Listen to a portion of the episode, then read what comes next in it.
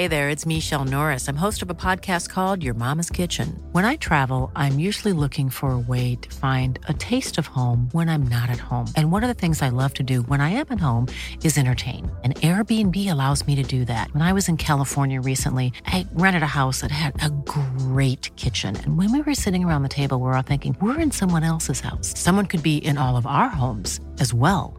If you have a home, but you're not always at home, you have an Airbnb. Your home might be worth more than you think. Find out how much at airbnb.com/slash host. It's that time of the week again. The Rugby League rant, fifth and last. Put on your headgear, chuck in your mouthguard, and get ready for an hour of nothing but NRL talk.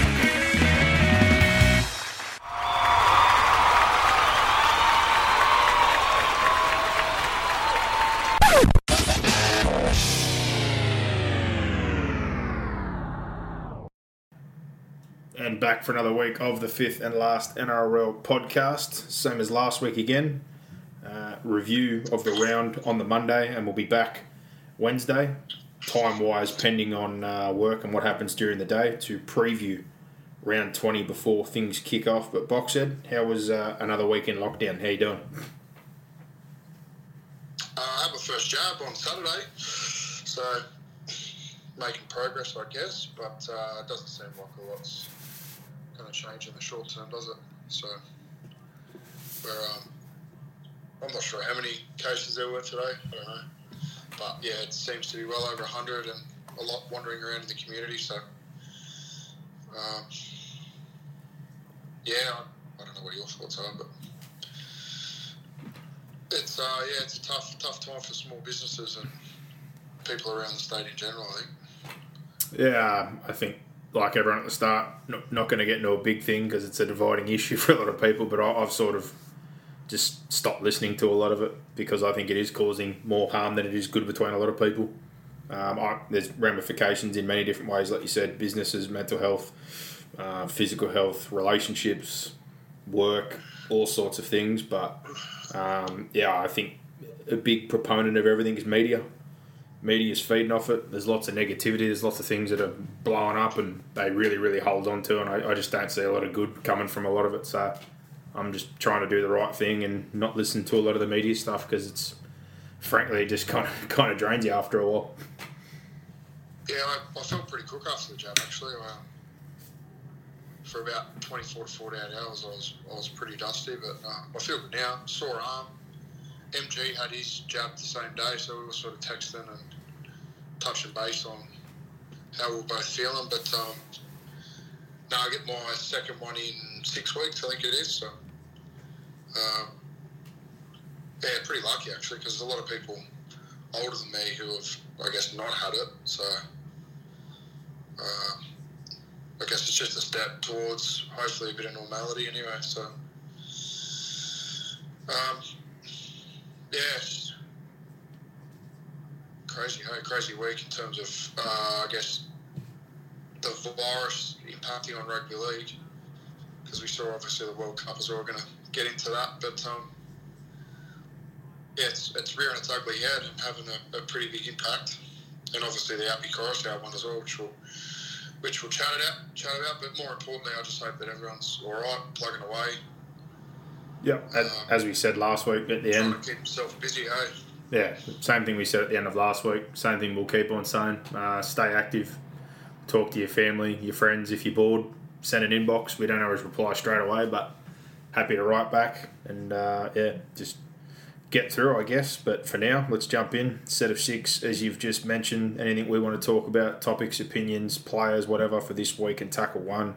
Um, it's been done to death. And again, the media narrative on it sort of slowed down a bit because they've gone from the Dragon situation, which dragged on for a week and plus, into Arrow, which was a couple of days, into Api Koroisau, which got a little bit of a run, but uh, it seems like it's run its course. But after the Origin series, it's obviously came out that uh, Api Koroisau has breached the bubble on two occasions by bringing in a lady who was not his wife uh, to the Origin camp, which th- that in itself brings up another whole moral issue, which he's going to have to deal with. And they issued a joint statement the other day, and um, for his sake, it seems like for now she's going to work through things with him, and they've got kids together. So uh, that's obviously pretty uh, stressful time and pretty disappointing, I'm sure, on her end with the whole situation. But I guess for New South Wales and New South Wales Rugby League, uh, a bit of a bit of a return serve on the Queensland side of things. There was a lot thrown at them about their handling of everything through camps and the games and Mulitalo and the Arrow situation. They've quite enjoyed it, but uh, obviously a few jabs thrown back this week, given the fact that there was two breaches on the New South Wales side. Yeah, I think you've nailed it pretty much, mate. It's horrendous for his wife, disappointing. I think for Brad Fittler and the Blues, really, really disappointing. Uh, I guess it just dumps on top of the game three result. Um, in terms of the bubble breach, I think there's probably been others that have happened that we're not going to know about, and others that may happen in the future that we're not going to know about. I think the players have just got to be very careful and just weigh up, you know, whether they value their pay packet because I think Queensland and the Queensland government have said it's the last warning.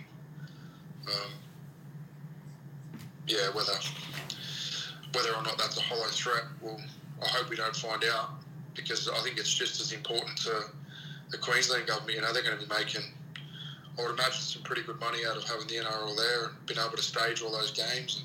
Mm. I was going to say uh, when uh, the Queensland health officer said that the other day about the families and passing stuff between balconies, etc. I was kind of confused because from the way I've taken it, going up there as well, they're sharing the same floor and they get time to go out together for meals and whatnot. So I'm not defending what they're doing, but also kind of touch on the same point you did when I watched that. Like I'm, I'm very close. I'm very close. I'm thinking with the amount of money, what they're bringing in the economy, I highly doubt something like that's going to be a reason. Isn't it like come this week they're fine to move around the community, aren't they? The NRL players. Well, I think from what every player's sort of said, they haven't been clarified 100%, but the way they've had it explained to them so far um, is that, yeah, basically they'd be to the similar rules of the community. I highly doubt uh, the NRL and the clubs would be in a stage where they honestly let them just go out freely. Um, I'm sure they'll organise, you know, golf and beach days and whatnot to give them a bit more life balance, which is a positive. But yeah, I'm pretty sure the way it's been explained to a lot of them, and I've heard a few on radio this week, is that uh, they will basically be adhering to the same rules.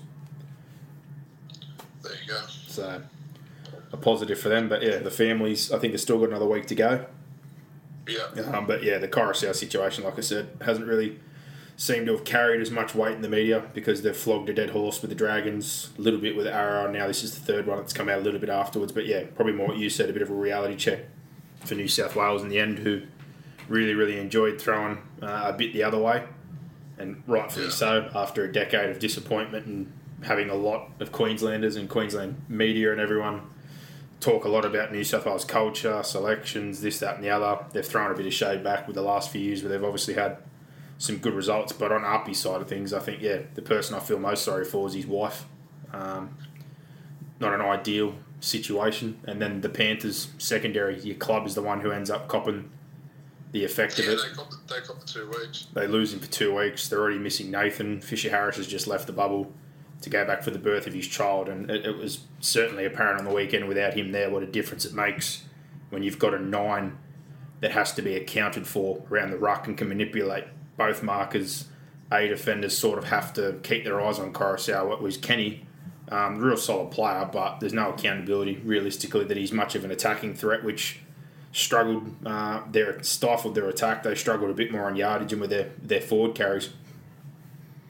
So unfortunately, yeah, just another uh, black eye in terms of players not following the rules, and hopefully that's the last of it. But done by him, two game ban, thirty five thousand dollars out of pocket, and uh, a very unhappy wife, and risking, I guess, his future with her and their family situation. So for him, for now, like I said, it seems like they're going to try and work through things. But yeah, I think all in all, that, that's the biggest thing to come from this for him, and. Uh, see what happens, I guess. Yeah. Just sucks for. Yeah, sucks for all involved. It's no good. Yeah. Tackle two, the Cronulla Sharks and their recruitment and retention, it continues. And Dale Finucane, we talked about it last week, ideal situations. Sharks, Newcastle, sort of the two that we landed on, pending, uh, you know, sort of money terms, what they're going to do with other players. But Cronulla have come through and pulled the deal off. It's reported four years, two point five million, and a little bit more detail for a lot of people that were wondering, you know, the way he plays, the injuries he's had recently, as to how you go offering big money for three to four years. I think it's been talked about today that apparently it's a heavily front ended contract. So I guess if things were to go pear shaped, year three or four, there's a possibility they might be able to cut ties for a little bit less or a payout, or I don't know. I think that might be what they're angling at, but uh, the recruitment drive continues. They've got Hynes, as we know from Melbourne. McInnes was signed before the whole Josh Morris thing happened. They retained Tracey, Kennedy, Rudolph, Talakai, Trindall. Um, looking at their lineup, when a lot of people are saying it should be a good lineup next year, I, like they're definitely making some positive strides. But I guess in this, and especially the half situation, they've just retained Moylan as well. I don't know who's a genuine number seven. You've got Hynes, who came through playing six, who's more so playing, you know, second fiddle at fullback and pick and choose in his moments. But if it's him and Moylan, you know, they're probably going to be playing an edge each. I'm sure they'll link up, but who's going to be the dominant seven? Who's got the kicking game to steer and control? They've obviously kept Trindall as well. Trindall has come through the grades playing as a seven, good attacking player, but with those two there, does he get much of a look in? Tracey's also a half, but again, another ball runner, more of an attacking player. I'm more interested to see how the halves dynamic works out. And then a lot of people obviously questioned, much like we did, they bought McInnes to play lock. Brailey's their nine does this mean Finucane essentially plays front row? Which, in the new rules, the way things have gone, he's played there at Origin. Your middles are, are quite similar. I'm guessing that's the way they're going to play, but um, overall, they've kind of swapped out some bad deals and got some players in and retained quite well. I guess the big two question marks moving forward is there was talk about Dugan potentially being retained on a cut price deal, trying to get Chambers again on a low deal. Um, and then you've got concerns over Wade Graham, who's had a couple of head knocks, on big money, and Andrew Fifita. They tried to move that deal this year worth about eight hundred thousand. He's got one year to go. He's got no obligation to go anywhere. Um, he could sit in cup and collect, which is his right because they've given him the contract. But what, what do you think about the moves they've made? It's obviously heading towards more of a top eight uh, side for next year. Well, they're close to a top eight side now, so yeah. Look, I, I think I think it's a good move. but yeah, I don't know. What you? It's four years, maybe a year too long. It's uh, it's a hard one. I think the impact he's going to have on their culture is going to be really really good. He's going to stiffen them up in the middle, but I, I think the hole still remains where you've identified in the halves. So that's that's really the one area they've got to they've got to address. So Andrew Fifita, like that knee just doesn't look right. He just hasn't looked the same player, has he? So mm. yeah, it'll, it will be uh, it'll be interesting. Unless they can find a way. I think all in all, um, good signing. I, I think. Yeah, I like their side. Um, I also look at back row again. We talk about Wade Graham, his future those head knocks. They've got Nikora, who's sort of been in and out form wise. You've got Talakai, who's awfully powerful, but defensively can be caught out at times. Wilton is only young, showed some good signs, so at least they've got some options there. But yeah, I'm sure in particular they'd want to know Graham's status next year, health wise, and then the big one is Fifita. Like they could try and medically retire him, but if he doesn't want to retire and he wants to play and they can't move him anywhere and no one's willing to take the contract, well, they're essentially just got to sit on that eight hundred thousand. So yeah, um, that's right. Overall, they're pulling together a nice side. And same deal, like I said about the halves. Like a lot of those guys are more fullback six players. You've already got Kennedy, who they've re-signed as well, who's obviously going to be the number one. So the rule changes probably, I don't know, lean towards not needing as much, I guess, a game controlling dominant seven kicking game with the wrestle era sort of out of the equation now. But I'm just more interested to see what way they go. Like if it is Moylan Hynes first of all. Like someone still has to be the more dominant of the two, take control of the kicking. I don't really think for what they've got there, they're going to have lots of power, lots of offload, footwork, be dynamic. But I'm just yeah wondering who's going to take that role to really steer the ship and be the dominant kicker. That's all. Yeah, I get it. Yeah. So building nicely and still plenty of moves to go. They've still got eight or nine guys off contract and some decisions to make, but uh, another win for Cronulla fans, and I'm sure they're happy with that announcement yesterday. Yeah, exactly. Tackle three. The Parramatta Eels fans probably not as happy. Um, we get to the back end of the season again and see a little bit of a wobble the other night. Obviously missing Moses and in a, a very very tough contest against the Raiders, but their run home is dreadful, and that loss and the Roosters getting a win the last couple of weeks has put them in a situation where their top four spot is now under duress. So they play the Roosters head to head this week. A loss would put them equal on points, but their for and against is better. But their run home essentially is all the finals teams. They get South the week after.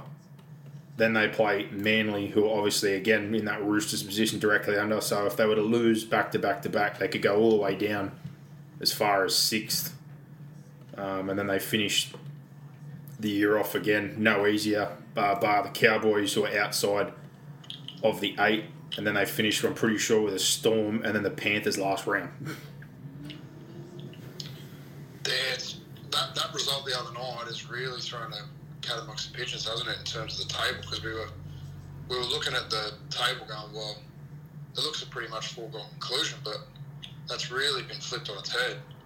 Um, and look, they're just they're just not playing well.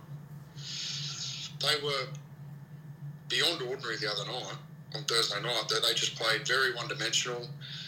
They really struggled to score points. And if that's going to be the case, and I, I sort of made the case for the Roosters last week, not so much pushing in, but I just get the feeling that they're starting to move past, in particular the Eels. Like uh, it's going to be interesting to see. I'm not sure whether the Roosters run into South in the run home, but it would be interesting to see them play each other. Uh, but yeah, I think Parramatta now they've they got some. They, as you said, they've got a tough run home. They've got Mitchell Moses out. All the chat is now going to be around. Well, here we go again for Parramatta. So, and I, I think I've sort of pushed this all year that I just I want to see them come the end of the season, and, and that's arrived now. So, the only way for them to answer it is to is to play well at this time of the year. That's it's the only way they're going to get around it. And in the short term, it looks like they're going to be without Moses, so they're, going to find a way. I'm not sure Jakob Arthur's the answer. Maybe you know, a Jordan Rankin or a Will Smith or someone like that might have provided a little bit more experience when they needed it the other night. I mean, they had the chance to win the game right on the buzzer. If Steve Bow scores that try, I guess we're probably not pushing and prodding as hard at Parramatta, but the fact of the matter is they lost that game. They they were totally outplayed, I think, for the majority of that game. So, yeah, they're, they're really got to start looking at you know how they're going to work their way through this because every every team's going to get injuries. You can't just blame the fact that you got Moses out. You need to have good depth to win comps and be a top four side. So it's, it's all on now for the uh, the Eels. Mm. And, and, essentially, the finals have already started because all these teams that are in this run coming up are the ones they're going to have to beat. So they're going to go through this rough patch here where they're going to need to at least probably win half of them, and then come week one depending on where they fall, right now you can basically guarantee it's going to be between fourth and sixth. Um, if they fall out, yeah, they might get someone in the bottom end, um, you know, who's not considered as tough a matchup, but then it's sudden death the whole way. So I'm, I'm sure they wouldn't want to run into, you know, say that Canberra again, if Canberra get on a bit of a run and get a couple of players back, or, you know, if Newcastle somehow found their way in, which probably doesn't look likely at the moment without Pearce, but Cronulla, they may buy themselves a chance for a week, but the back end of that is they will play a Roosters off a loss or a South team off a loss or Melbourne or Penrith if one of those guys gets rolled. And then if they do hold on to fourth, but do have a rough run in after finishing the season with Storm or Panthers, they're likely to play one of those teams week one as well. Exactly. So there's no other way to address this than, like you said, they they've got to answer the bell. They've got to find a way to score points. They've got to find a way to be in these big games and close them out. And and be the side that you know that they've been building to be. And I guess Moses definitely uh, being out is part of a factor to do with kicking game and attack. But at the same time, the week before, I thought they played a little bit more direct without him. I thought the other night, if anything, it was more what you said, not not a factor of not embracing the challenge in the middle, but probably a little bit too one dimensional. They, have struggled to find that balance. Sometimes they're too sideways. The other night they're probably too one out and too direct. Um, they need to find somewhere in between. Yeah, they just got to stop looking for excuses. I think. Well, that's that's their biggest issue. But Roosters this week, likely again, uh, no Moses. The Roosters obviously. I'll tell you the other one. I'm sorry to interrupt. I think the the other one is the the loss against Penrith. You know that, that kick a goal. Like if if that goal goes over, then they're, they're probably not. You know, as, as as much under pressure as what they are now as well. So I know we um. I know we're sort of going to move past that game, but like if he nails that a kick, it's still a four point gap between the Roosters and, and Parramatta. So they've also let some opportunities slip in other games, Mm. which has the potential to come back and bite them as well. Yeah. Well, Roosters this week, uh, they unfortunately suffered a couple of injuries after, like we were talking about last week, started to find a bit more stability. So that's going to be interesting to see what they do because, as far as troops that are available, who they took up to the bubble with them, I honestly don't know um, who they've got left for outside backs. I looked the other day, they obviously dropped Morris for Billy Smith. That you assume Morris comes straight back in the centres, but with Ikevalu out, Yeah. I don't think there's any other outside back options. So unless they're going to push, say, an Adam Keighran who's come through the grades playing six and centre, which would also help them get, uh, you know, they're probably their best option at goal kicker, which has been an issue. Um, do they trust him there and they push Morris out, or you're not going to push Amano out to the wing at this stage in his career? He's too important. They're utilising him now almost as a floating, you know, extra half or fullback. But if they don't go there, who they've taken up in terms of extras, possibly a Brad Abbey, who's been a bit of a journeyman from New Zealand, and now he's there at the Roosters playing at North Sydney, fullback wing type player. I don't know if they took any of those young Kiwi twins, the Torfa Graham brothers, but they're going to have to come up with something this week for that back line. So I'm more interested to see the team lists on Tuesday as to how they reshuffle because they're they're running out of outside backs. Oh, big time, man. Yeah, Yeah. big time. They're just running out of players full stop, aren't they? They're just like I don't know how they keep finding players and having players come in and you know do a, a competent job. Like they're not they're not brilliant, but they're still doing their job.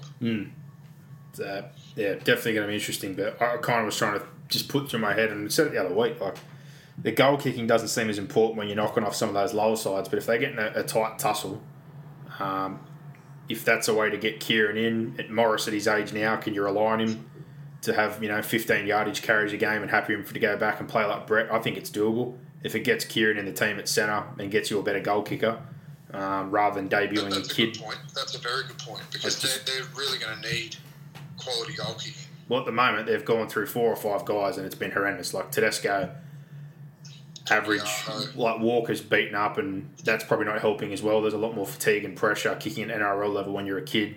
Toki's had injuries and in different form. They've got no one really to rely on. The only person, literally, who's been kicking well when he's had chances is Keighran. Um, Yeah. so six and centre have been his two main spots. If they can find a way to reshuffle, uh, I think that might be the go rather than throwing in an Abbey or potentially one of these kids at this point. But interesting to see what they come up with this week. Um, tackle four, the World Cup. We talked about it a few weeks ago. Um, we, we weren't arguing about it, but we had different feelings. I, I thought it wouldn't go ahead. Um, and at this point in time, they've obviously pushed through the international committee. They're committed to having the game, but Australia and the Kiwis have both come out together and said they won't be t- participating. Uh, there's been a hell of a lot of back and forth reasons why. People arguing different cases. I, I can understand bits and pieces on both sides, but yeah, I just I don't know where this ends. They're now talking about the situation that if they're not going, guys can represent second tier nations. Uh, is there a way that clubs can stop them within their contracts? If people do really, really want to go, and there's a way that the clubs in the NRL try to stop them, is the RLPA going to be able to get involved? Uh, like, there's there's a lot of stuff going on right now. I, I just think it's a weak decision. I, I don't think the players have been consulted at all. I think it's an NRL club decision. I understand why. I understand the health concerns. Uh, I, you know, I made the point a couple of weeks ago. I don't see the issue. Like if every player that goes over is vaccinated, they're they're running European tours. There's teams. You know, we're going to the Olympics. So I don't. I think I don't think that's an excuse. if if they want to sort of say, look, we don't want to put our players or our players don't want to go. I think if the players were given the choice and they said no, we don't want to go, I could live with it. But the fact that in the last few days, a lot of the players have come out and said, well, we want to go, and it seems like the governing body's just made that decision. From a club perspective, I get it. I get why they don't want them to go. I, I understand that it's going to have an impact on the preseason and the, it's going to give them a short run up into next season. But we had that this year. We had that the year before uh, because we've had World Cups, we've had Kangaroo Tours, we've had you know Tri Series. There's always international football at the end of the year. I don't understand why this is any different. That, that's just my take on it. I, yeah, I could live with it far more if the players just said, "Look, we don't want to go." And instead, like, there's too many Twitter GPs, so I'm not interested in people jumping up and down about COVID and the medical risk. Like we know, we know there is a medical risk, and we know there's a risk that players could get the virus. We know that that, that risk is much higher if they go to England. But if they're vaccinated and they make choices, like we want to go, they're going to be in a bubble. The RFL over there have said to every team that you know we're going to be able to keep you safe. We're going to be able to keep you in a bubble. We're going to be able to protect you. If all those protocols are in place, I don't see how it's any different to them playing a game in a bubble within Australia, playing an NRL game within a bubble. But again, that's just my opinion. People smarter than me with more information than me would, you know, be able to give reasons why as to this decision's been made. But from the outside looking in, it just seems it's just been put in the too hard basket. And I, I just don't think the players have been consulted. So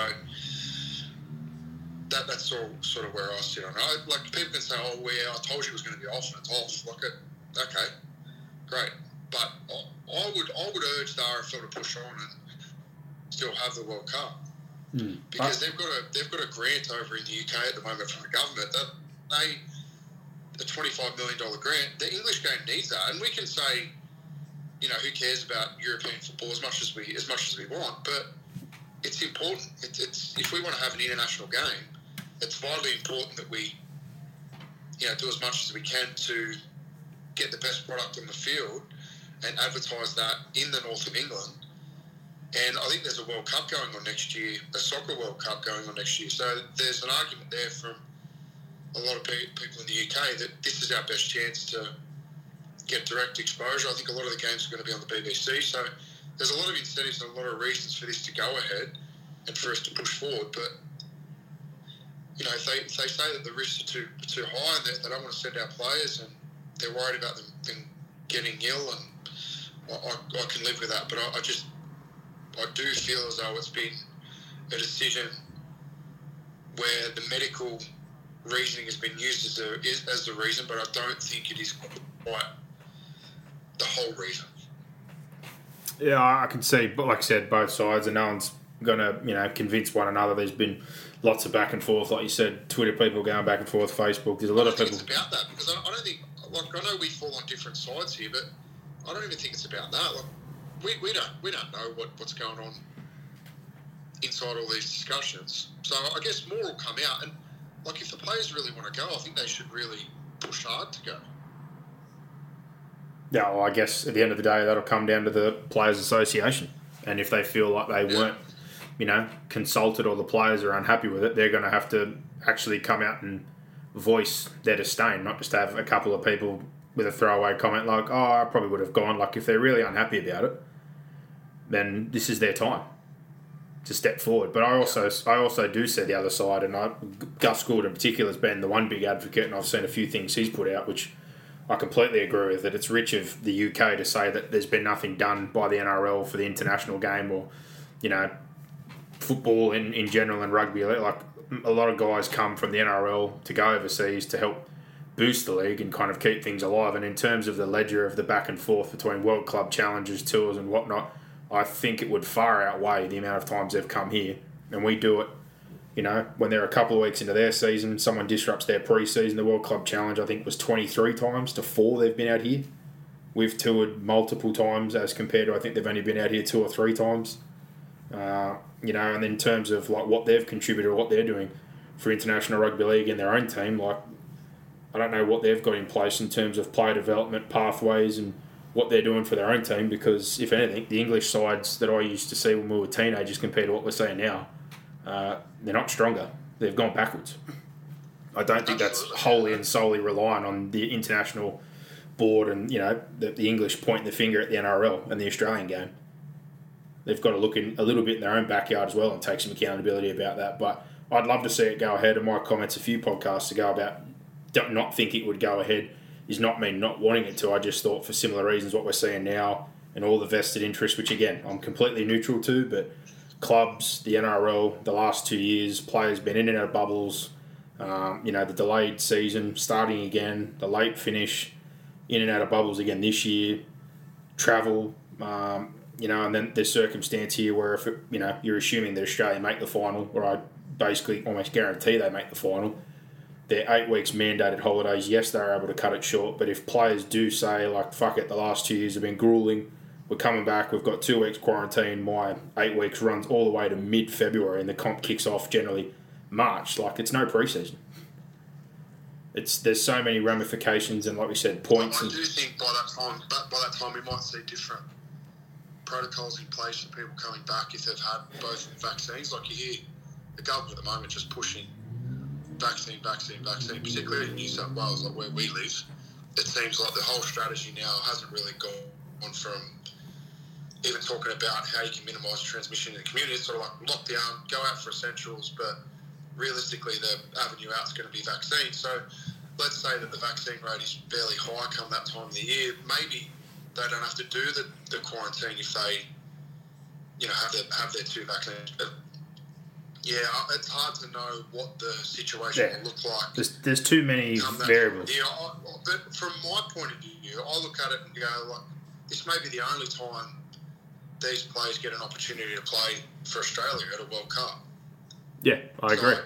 I think there's going to be some players dead keen on it, and I just I, I have an issue with administrators saying no, it cannot happen, or no, we will not go without consulting the players first, particularly when you see people going to the Olympics. You know, the Springboks and, and British and Irish Lions play their first test on the weekend. Yeah. There's a lot of tours going on. Australia are, are currently touring, touring in the cricket. Um, but I, I totally get your, your stance on it as well. And there would be a lot of players, man. And this was the issue that, you know, a lot of people probably don't know the biggest issue out of last year's Origin series is a lot of New South Wales players didn't want to go back in well, the bubble. I said so it to you. that mindset, yeah. Knowing a few, mindset, knowing a few of the guys that I know. In a bubble, then you just, I, I guess, okay, you go, uh, right, you, you guys don't want to go, sweet. Yeah. And maybe discussions have happened behind closed doors. I, I don't know that. But, but that's that's the other side. Maybe. Really, what I really, yeah, but well, well, you would hope if they have gone on that they would have been consistent, some consistency in regards to what came out over the weekend because as soon as the decision was made, the Players Association and, and the players come out and said we want to go. Yeah, well, that's exactly my point. Like, if there was something, yeah. if there was something behind the scenes for the NRL to possibly sort of take the bullet along with New Zealand Rugby League and kind of put forward like it can't happen to, you know, curtail some of the players, you'd like to think that even if there was a couple that were a little bit disappointed, they wouldn't come forward and make comment. But end of the day, 100%. like I said, I'm not pro. I'm not anti. I just kind of thought this might no, be. Me, me either. Yeah. I'm, I'm what's best. But, I'm, I'm, more not. Well, obviously, health has got to play. Health's got to be number one. And that was if more. It's possible, the players to go. I'd like to see it happen. Hmm, that's more why I thought it probably wouldn't go ahead because the whole climate there, regardless of vaccination, what they want in place, what lockdown looks like, if it is it both sides. I just think there's so many variables and there's a lot of stuff we don't know. Um, but the drives going backwards and forwards, like I said, I just find real petty. I get the English side of it, but at the same time, some of the barbs or some of the yeah, things that have been. Think, but they're, they're sort of thinking, well, we're putting a lot of work and more, a lot financially at stake for them. Oh, I 100% agree. But because we're used to being the number one sport here. I think they are not the number one sport. On the flip side of it as well, here though, when they're just saying it's the NRL vested in the NRL interest, well, like no shit, Sherlock. They saved themselves from ruin last year as well and they're still fighting and they're paying out 10 to 15 million a month right now to keep the game going in Queensland. So, like, if you don't think there's going to be vested interest after a lot of sports were under threat from COVID, like, I don't think that's rocket science to figure out. No, no, I, I agree with that. I just think there's so much, and everyone that's fighting over it, I just think you're wasting your time because there's so many factors, variables, ins and outs to it all. We'll have to wait and see what happens. But at the Yeah, moment, the only way this is going to change is if the players push hard. Simple as that. well, that's what we're going to have to say. At the moment, there's nothing we really know um, unless we get a bit of player revolt or we have something from the RPA. And or the next level is if those two are definitely not going, when the second tier nations start pushing. If Samoa, Tonga, and some of the guys that were eligible to play for Australia, New Zealand go, we want to go. We'll wait and see what the clubs end up doing. Um, they've already had a couple of coaches like Yeah. Ricky Stuart's supported his English players, been able to go home and obviously represent the country. People were using Wayne Bennett as a reference yesterday. I'm like, well, that's a poor reference because he's not coaching South next year. So why would he give a fuck who goes? It's got no effect on him. He's not in charge anymore. So of course he's going to come out and support his players going over. Uh, Trent Robinson is involved with the French, so he's obviously going to be an advocate. But like I said, there's vested interest on both sides. I don't think anyone's right or wrong, um, but I think they would have been smarter to probably do a little bit more.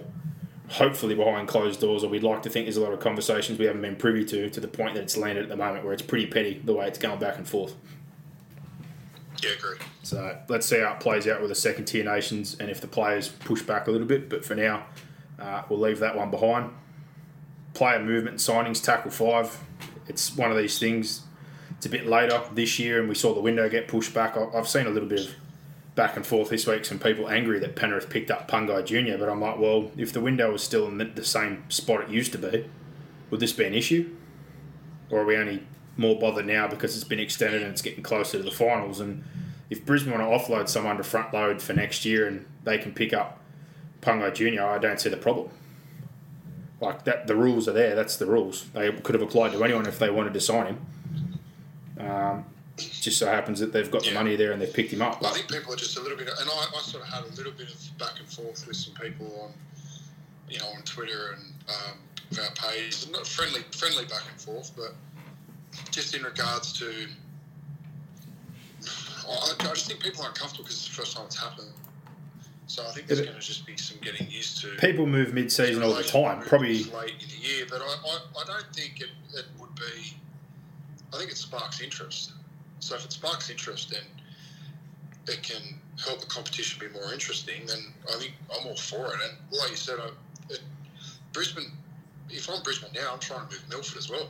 well, they wanted that money. money for next year. Like I'd, I'd be doing whatever I can to move Milford or whoever else is going to be there next year that we could potentially move before August one. To, to just free up cash. Hmm. And I, I heard, and I heard some really really good arguments about from Brisbane fans saying, well, it's just like we've given up. And I guess realistically, you haven't given up, but you've just got an eye on next year. And you sort of They're think, forward "We're not gonna planning. Make the eight this year. And you've got to look at it this way. Yeah, just- they- they've already can, got. Can we gain? You know, if you said to them, we're going to lose, when you know, we're going to win two out of our last eight games if we, you know, fleece our roster and move everyone on, that we can, or we're going to win three games with the roster we've got, but we're going to have two or three extra players next year.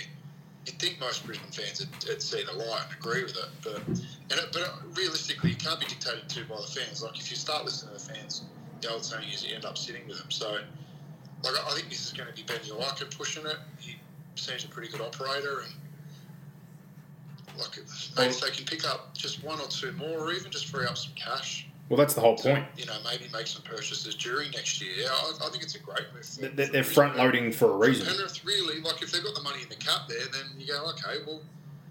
Pangai Junior might not even play a game. But- like he, he might come off the bench. and It might not work, but you're like, well, you might as well give it a go. But this is my point. the gun for hire really for the for the last two months. This has always been available. It's just been earlier. This is no different to any other year. Yes, he's a high, pro- high profile name, but you had us sitting here last week both saying we wouldn't make Just the move. later.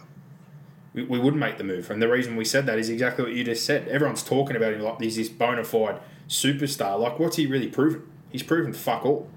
He's got uber talent. He's been in grade for six or seven years. He's never played a consistent full year. He hasn't played rep football. He's had off field indiscretions. He's a liability to get suspended every two, three weeks. So if Penrith are willing to put their nuts on the table and get the hammer and roll the dice in their current situation and front end some money that they could have pushed into next year, which they're going to need, mind you, because as I said last week, this is the risk for Penrith. Penrith are in a situation where more guys are coming off contract. We're going to have some hard decisions to make. Their window's open right now. So they've essentially told you what they're thinking. They're pushing all in. They're taking a risk with a guy that, yes, he is uber talented, but don't put him up on this pedestal like he's some fucking superstar because he hasn't won a comp. He's barely proved anything, and he's proven to be a liability for the most part. So if they're willing to push in that money right now and try and front load, uh, do this instead of front load some contracts for next year and take some pressure off their salary cap, then all power to them because you're allowed to do so. Yeah, And it could bite them on the ass. I'm, I'm sort of neither neither way. Like I, I probably wouldn't have done it I, look at their roster and go, well, if Cleary comes back and he's fit, and they're starting 13 are fit, like I, I think they can win the comp, no doubt about that. Like, will Tavita, could Tavita Pangai possibly add some starch off the bench as a middle forward? Definitely, definitely. And you know what price you're paying for that in potential impact that has on next year's cap, I don't know because we're not inside the four walls, but that's obviously a risk reward that they've, they've weighed up. But I think it probably goes back to the point that I made on last week's show that it's, they're in that window now. You have to they're do it. decisions not only about next year, but they're making about making decisions about right now. And the gap they've got in their roster right now is they'll be missing one more really damaging middle forward off the bench. So if he can give them, you know, 30 quality minutes in big games, and particularly in this period now where Fish is going to go, I think he's out out now, and his wife's going to have a bub, so he might fill in for a little period, you know, over the next month where they're going to have a bit of a shortage by the time um, Fish sort of goes and comes back and has to quarantine and all that sort of stuff. I get it, and I don't know what they're paid in terms of what that looks like in, in terms of next year's cap. That, Well- that's all stuff that It's prorated. to, but you're right. It's, it's a risk reward, but I think when you're in a when you're in a premiership window, you You, you've got to try to you win. weigh it up and you go, okay, like it, yeah, like if this is going to help us potentially win it, then let's do it. And this is the other side to it. I saw a couple of people, and more surprisingly, one or two that call themselves credible journalists saying, well, if Matt Eisenhuth now misses a grand final for that, well, that's unfortunate. That you know, that's just totally wrong. Well, I'm sorry, I didn't realise this was a fucking participation sport. and We're playing under eights, and everyone has to get a run. Your job as You an know, if he was NRL club, job, they wouldn't be looking. yeah, your job as an NRL club is to win competitions. If there's an opportunity here to pick up a player, like I said, risk and reward, most certainly there's plenty there, that puts you in a better position to win rather than a few of the guys they've rotated off their bench. They owe nothing to anybody to give them an opportunity to play in a grand final. You don't get anything for free in the NRL. Clubs make moves to win competitions. Their window is, like we said, going to tighten next year again, and they've got some big decisions to make. So they've pushed all in here. And if you're a Penrith fan, are you really losing sleep? If you end up with a competition that Pangai Jr. took Matt Eisenhuth's spot or someone else's 15, 20 minutes off the bench, or are you happy you've won a competition? It'll all be forgotten, wouldn't it? Well, there's, there's a whole point to it, but I read that the other day and just thought that mentality there is some park football stuff.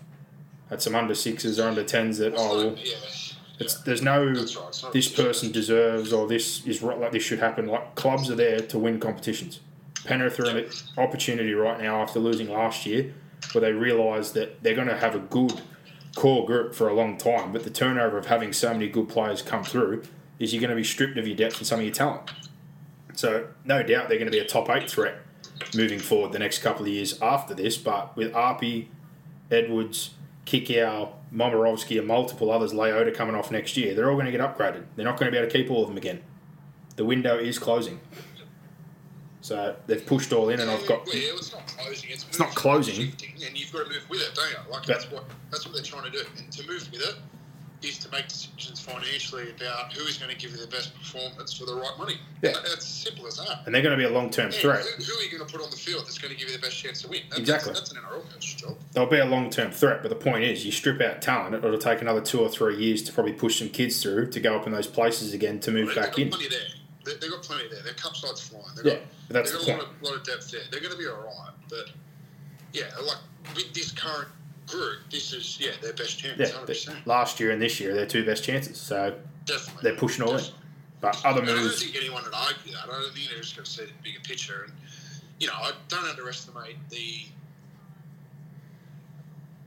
you know the journal, journalists trying to just get, a, I guess, an emotional reaction as well. In that they, you know, oh, how make making it about you know someone deserves a spot or oh, was, you know the club somehow done wrong. I think it's just But you're bringing up like he's some. push that we- emotional reaction. It's you're in the business of winning competitions. They're taking a risk here and pushing all in. But yeah, the other argument that this is some bona fide superstar player when he's had as much time suspended or been in trouble, it's a risk. It's a risk reward. They've pushed in, um, and we're going to see what happens right now. But given their current situation, I think it's the right move. Me too. I, Yeah. I wouldn't have personally done it with a balance, but once they said Fish was going out, well, yeah, that and the fact that they could have Martin, May, Leniu, and Pangai Junior on your bench gives you the flexibility, in particular with Martin and Pangai Junior, to have guys that can both play middle and edge. A dedicated guy and Leniu with great leg speed as a middle. Um, you know Fish is going to play his big minutes, and then you've got May there, who obviously covers hookers, halves, outside backs. It's the best case scenario, I think, for Penrith. So, yeah. Uh, other moves that have come off the back of that, they've obviously freed up that money. Brisbane, as we said, to front load for next year. They were all in for Dane Gagai. They've ended up missing out. Newcastle got a three year deal done, so he'll be heading back to Newcastle. Jeez, a three-year deal. Oh, Uh, in turn, with that result, do you agree with that signing?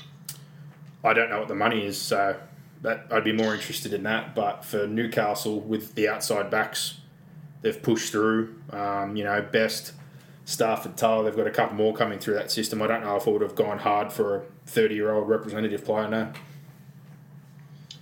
No, I think their money could be better spent um, in other positions. But on top of that, they're now moving to lock Fitzgibbon in for two more years. They're going back to the table with Connor Watson this week, who publicly basically said their offer wasn't good enough, and he's been ringing up clubs and going around um, trying to find somewhere else. They're, they're coming back to the party, so it'll be interesting to see if they can get something done there. And they've also got the situation with David Klemmer, who there's some rumblings that he's unhappy. His minutes have gone down, and he's still got a few years to go. So um, that situation's one to keep your eye on from Newcastle. But yeah, Brisbane. Part of that move was to offload some money to have a look to see if they could get him. They'll turn their attention elsewhere. As a result, South now will probably prioritise re-signing Braidon Burns because they can get him for less money, but they're also going to obviously need somebody uh, depth-wise or for an opportunity to play that position. Also, with Gagai moving on, who was on about seven hundred thousand at South, that has now opened up a bit more of an opportunity for Demetriou, who worked with Milford, and they've been linked with Milford to potentially take an opportunity there. So, a lot of talk has been all the last few weeks, and with Wayne Bennett's comments that South are the main contender looking at him for a cut price deal. Uh, and apparently the Titans are still having a sneaky look, but I really think Souths are probably the favourite there in that situation. Uh, last Yeah, you think so. Hmm. Going, going off that prior history, but yeah, I wouldn't mind if the Titans provide us the right money. Like if you can move Taylor on at one point two. Yeah, I, I don't mind it. the last couple here, Aaron Woods. Uh, obviously, there was lots of talk that he could potentially move before the finals. Same deal to a side like Manly or Parramatta looking to bolster. I don't really see in the Parramatta situation, besides Marata Niukore getting hurt this year, where he fits in. I don't really think you'd call him an impact forward anymore compared to the leg speed and footwork that some of those guys have. Manly, similar deal. Now that they got some guys back on deck and the way their forward pack is, I don't know why they would need an Aaron Woods, but again, those rumblings, as you can always imagine, uh, plenty of talk that he might end up back at the Tigers next year, which similar deal for them. I don't know if that's a pathway they need to head down, but um, watch that space. That's interesting. And one of the He's last, probably, he's probably just looking at what's gonna what's going to equal a deal for next year, though. Hey, you know, like, can I get out this year to secure my future for next year? well, I guess also a premiership opportunity. If, if one of those other clubs was willing to take him now, and the Like, Sharks again could uh, you know get a little bit of free money to front load, given the situation they're in, uh, they might have considered letting him go to one of those teams that are in the top eight. But uh, no home as of yet for next year. He doesn't want to go to the Super League. He's pushing to stay here. But uh, the last one I've got here, probably one I'm very happy about. Melbourne have obviously lost Dale Finucane, but given that circumstance now, um, and the fact they've said multiple times that they're not going to let Brandon Smith go next year, they've now turned their attention to locking him in long term as a lock slash hooker. So, given the fact that Harry Grant has had the hamstring issues, Finucane's now off the books, um, and they're going to have some money there to push around. He's already on a pretty decent deal at Melbourne right now. The talk is he was already on close to 450 or so as is. So uh, with Dale Finucane's money gone, uh, it's a real priority now for Melbourne to try and get Brandon Smith to sort of change his mind whether it is to play hooker 80 minutes. And I think the other thing going in Melbourne's favour, no offence, is if it's teams like Brisbane, teams like uh, the you know, well, not so much, I guess, the Gold Coast, if they've got an interest, the Tigers, these are the sort of clubs that are throwing their hat in the ring to get an 80 minute hooker. Surely, if Melbourne gets somewhere near the money and you can kind of play between those two roles, you'd consider staying at the Storm. Definitely. Because part of it, I definitely think, is the fact he wants to be a hooker, which I can completely understand, but some of it, at the end of the day, is also money. Massively, yeah. So if they get close to the mark and you're going to be playing between those spots, Grant's going to be playing Origin. You're going to have times where you're there.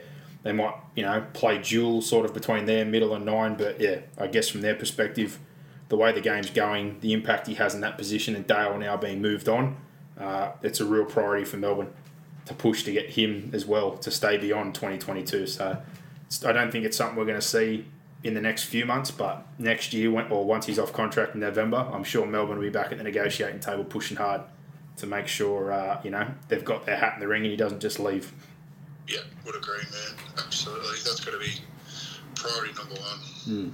And uh, that wraps up the player movement side and tackle six. And the final one here, I don't want to harp on about it. We've done it a few times this year, but the refereeing and the bunker, I'm not going to do a Michael Ennis and go on a big 15 minute rant from the other night, but I think we're all baffled again, and we use this word all the time consistency. We've gone from way too many six agains to virtually no six agains. Then we had the head high crackdown, which was just such an overreaction. And now we've gone the complete opposite end of the spectrum where Flegler KOs a bloke cold, his head bounces off the floor, he gets 10. And then you send Thompson off yesterday for a late hit, which was dumb, but you're essentially saying they're the same thing by giving 10 minutes for that. And then we saw a penalty try last week where Braydon Trindall barely glanced for Rapana, who got back up. Yet Justin Olam from my own team, incidentally, like I don't think he was going for him, but he stuck an arm out. He smashed a guy straight in the face and Kyle Feldt, and nothing was even said about it. No penalty. I don't even think he was put on report. Um, the bunker on Friday says nothing about Dylan Brown being offside. You could argue he had no impact on the play, but I thought he was damn close to it. So it has to be taken into account. And then in the Cowboys Melbourne game, I thought they made two calls of no try, which they didn't need to be involved with, which seemed to be overcompensating from the decisions they made the night before. So. Yeah, I thought there were a few yesterday as well in the in the Dogs game where they they just missed a few obvious ones, but yeah, you know my concerns. I, I really dislike the six agains. I think they just get smashed early in the game, and then later in the game they go away look, I, I, have no dog in the fight, but I thought the Canberra Raiders just laid all over Parramatta on Thursday night in, in, the in terms of on the ruck, and it was a little bit of um, WrestleMania came back in. But then you watch other games where it's a lot faster and there's a lot more fatigue involved. So Oh, again, and I said this last week, it's more the consistency from game to game that I'm struggling with. I don't have a problem with you know, whatever the rules are that we decide on, I think it's just the interpretation from game to game. That's that's what concerns us as a fan. Yeah, well, even like the bunker. The I, bunker. I agree with you. I think there are, there are a lot there that you just go, like, your job is to not get involved. Well, Welch was through the line before the dummy half even got out, and he had zero impact on the play. And then, that one was ridiculous. And then the other one with Drinkwater, they're like, oh, he caught, like, in. I'm like, same deal. Like, I know it's, I thought they were both tries. Like fuck, he he hasn't impacted anything. He had nothing to do with the play. He's got the ball to the outside. There's a kid on debut. He scored like and take all that sentimental bullshit out. I'm like, it's just apply some common sense at times. And, and then on Friday, like we said, the Brown one, you can make the argument he had no involvement, but I thought he was well inside the ten. He was standing well within where everything's gone down.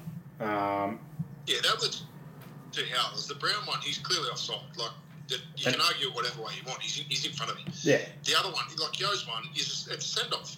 It's, well, it, it was as bad as the Fui Moreno one Papenhuyzen, I thought. Luke, Lukey. Like flash knocked him out. He doesn't come back on. And again, Flegler gets 10 and comes back on. Oh, it's ridiculous. You want to compare things like Lukey the other week when a bloke got chopped, barely love tapped someone. Liam Knight decked, did, and nothing happens. Like it's that's the thing that kills everyone. But the six agains and the interpretation from game to game and the bunker involvement that, that's been a pet peeve all year, and everyone just wants consistency. But the head high crackdown, going from one way to the other, and V'landys in the NRL pushing the legal bullshit and safety and little Johnny every single week to being completely silent now in the last few weeks. Like some of the things that were being given 10 aren't even being given penalties now. Like, for fuck's sake, just, just apply things consistently for the whole year so we know Yeah, what we're getting. My reason at the time is like you're not. You've done it mid-season. You've you've.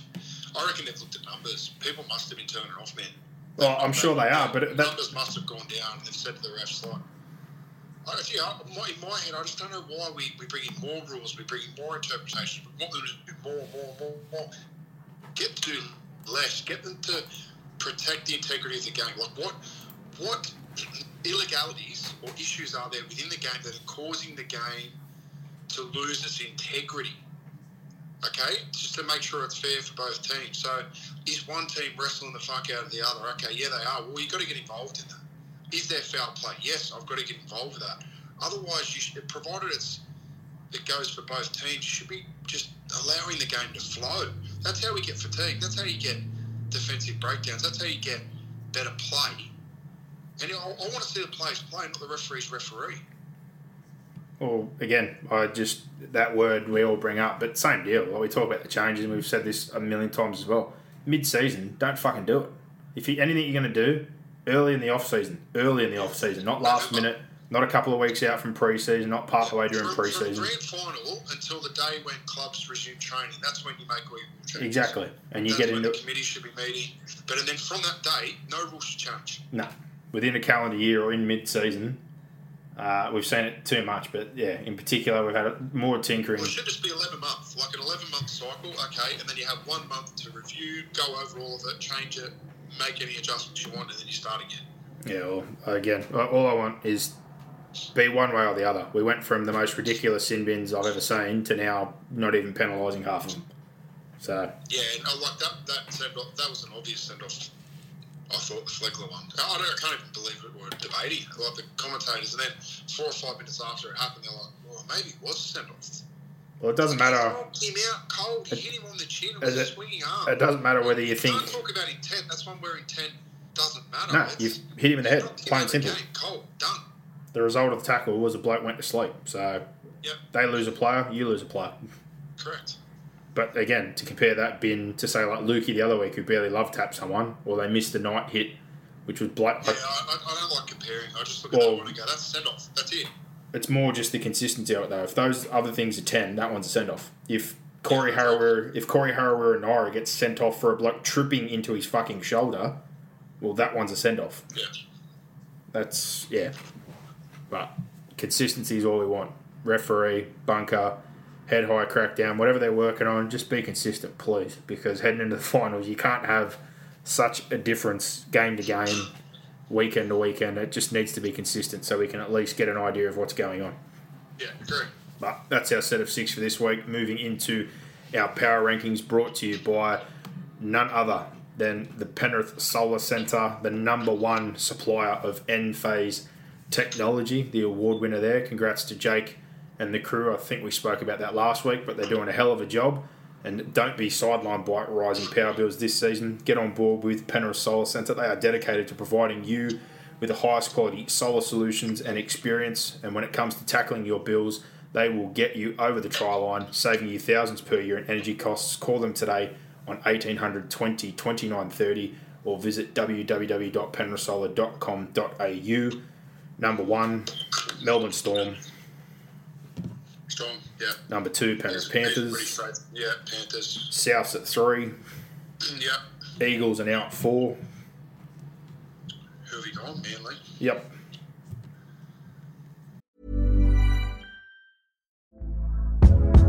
Hey there, it's Michele Norris. I'm host of a podcast called Your Mama's Kitchen. When I travel, I'm usually looking for a way to find a taste of home when I'm not at home. And one of the things I love to do when I am at home is entertain. And Airbnb allows me to do that. When I was in California recently, I rented a house that had a great kitchen. And when we were sitting around the table, we we're all thinking, we're in someone else's house. Someone could be in all of our homes as well. If you have a home, but you're not always at home, you have an Airbnb. Your home might be worth more than you think. Find out how much at airbnb.com/slash host.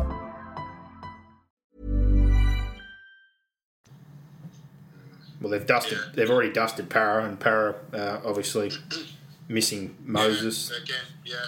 They've got some players back. Um, they were a bit clunky on the weekend, but again, was. I'm going to keep Eels at five and Roosters at six, and then if the Roosters beat them, I'll bump them up next week. Well, I've got the Roosters at six still, and again, given uh, their injury toll and their situation, they're still doing a very good job. Number seven, I've got Canberra, like I did last week, Yeah, Canberra. and now they've knocked off obviously a team in the eight. They've now pulled themselves into a position where they're only outside the eight on four and against. So every result Yeah. went their way on the weekend except the Cronulla game. If Cronulla would have lost, it would have been the perfect weekend for Canberra. Absolutely, yeah. Um, eight. Yep, same deal. And obviously, this weekend, we find ourselves with a situation where they're now equal eighth with the Dragons and the Sharks with a record of 8 and 10. And then just outside that, Newcastle, that loss hurt, but they're still 7 and 11. The Titans win brings them to 7 and 11. Um, and then you've got the Tigers and Cowboys right on the fringe now on life support, 6 and 12. Um, the Tigers get the Warriors this week, which is very winnable given their injury situation. The Cowboys get the Broncos, who have been tougher the last few weeks, and the Derby's never easy. The Dragons, it's not getting any easier. They get Souths, who scored a thousand on the weekend, and the Raiders get an opportunity to bury a direct rival in that glut right now of teams playing Newcastle. So we'll have to wait and see if Pearce is named uh, and what happens there. But if the Raiders continue, it's a great opportunity. The Titans get the Bulldogs, very winnable to keep themselves pushing, and the Sharks play Manly. So uh, again, looking at some of those games, some things could work out nicely for the Raiders again if they can get a win. But all that is based on obviously doing exactly that and getting a W. But that's our power rankings brought to you by the Penrith Solar Centre. Again, there is no one better. Give them a call today, 1800 20 29 30, or visit the website www.penrithsolar.com.au. Reviewing the games from the weekend.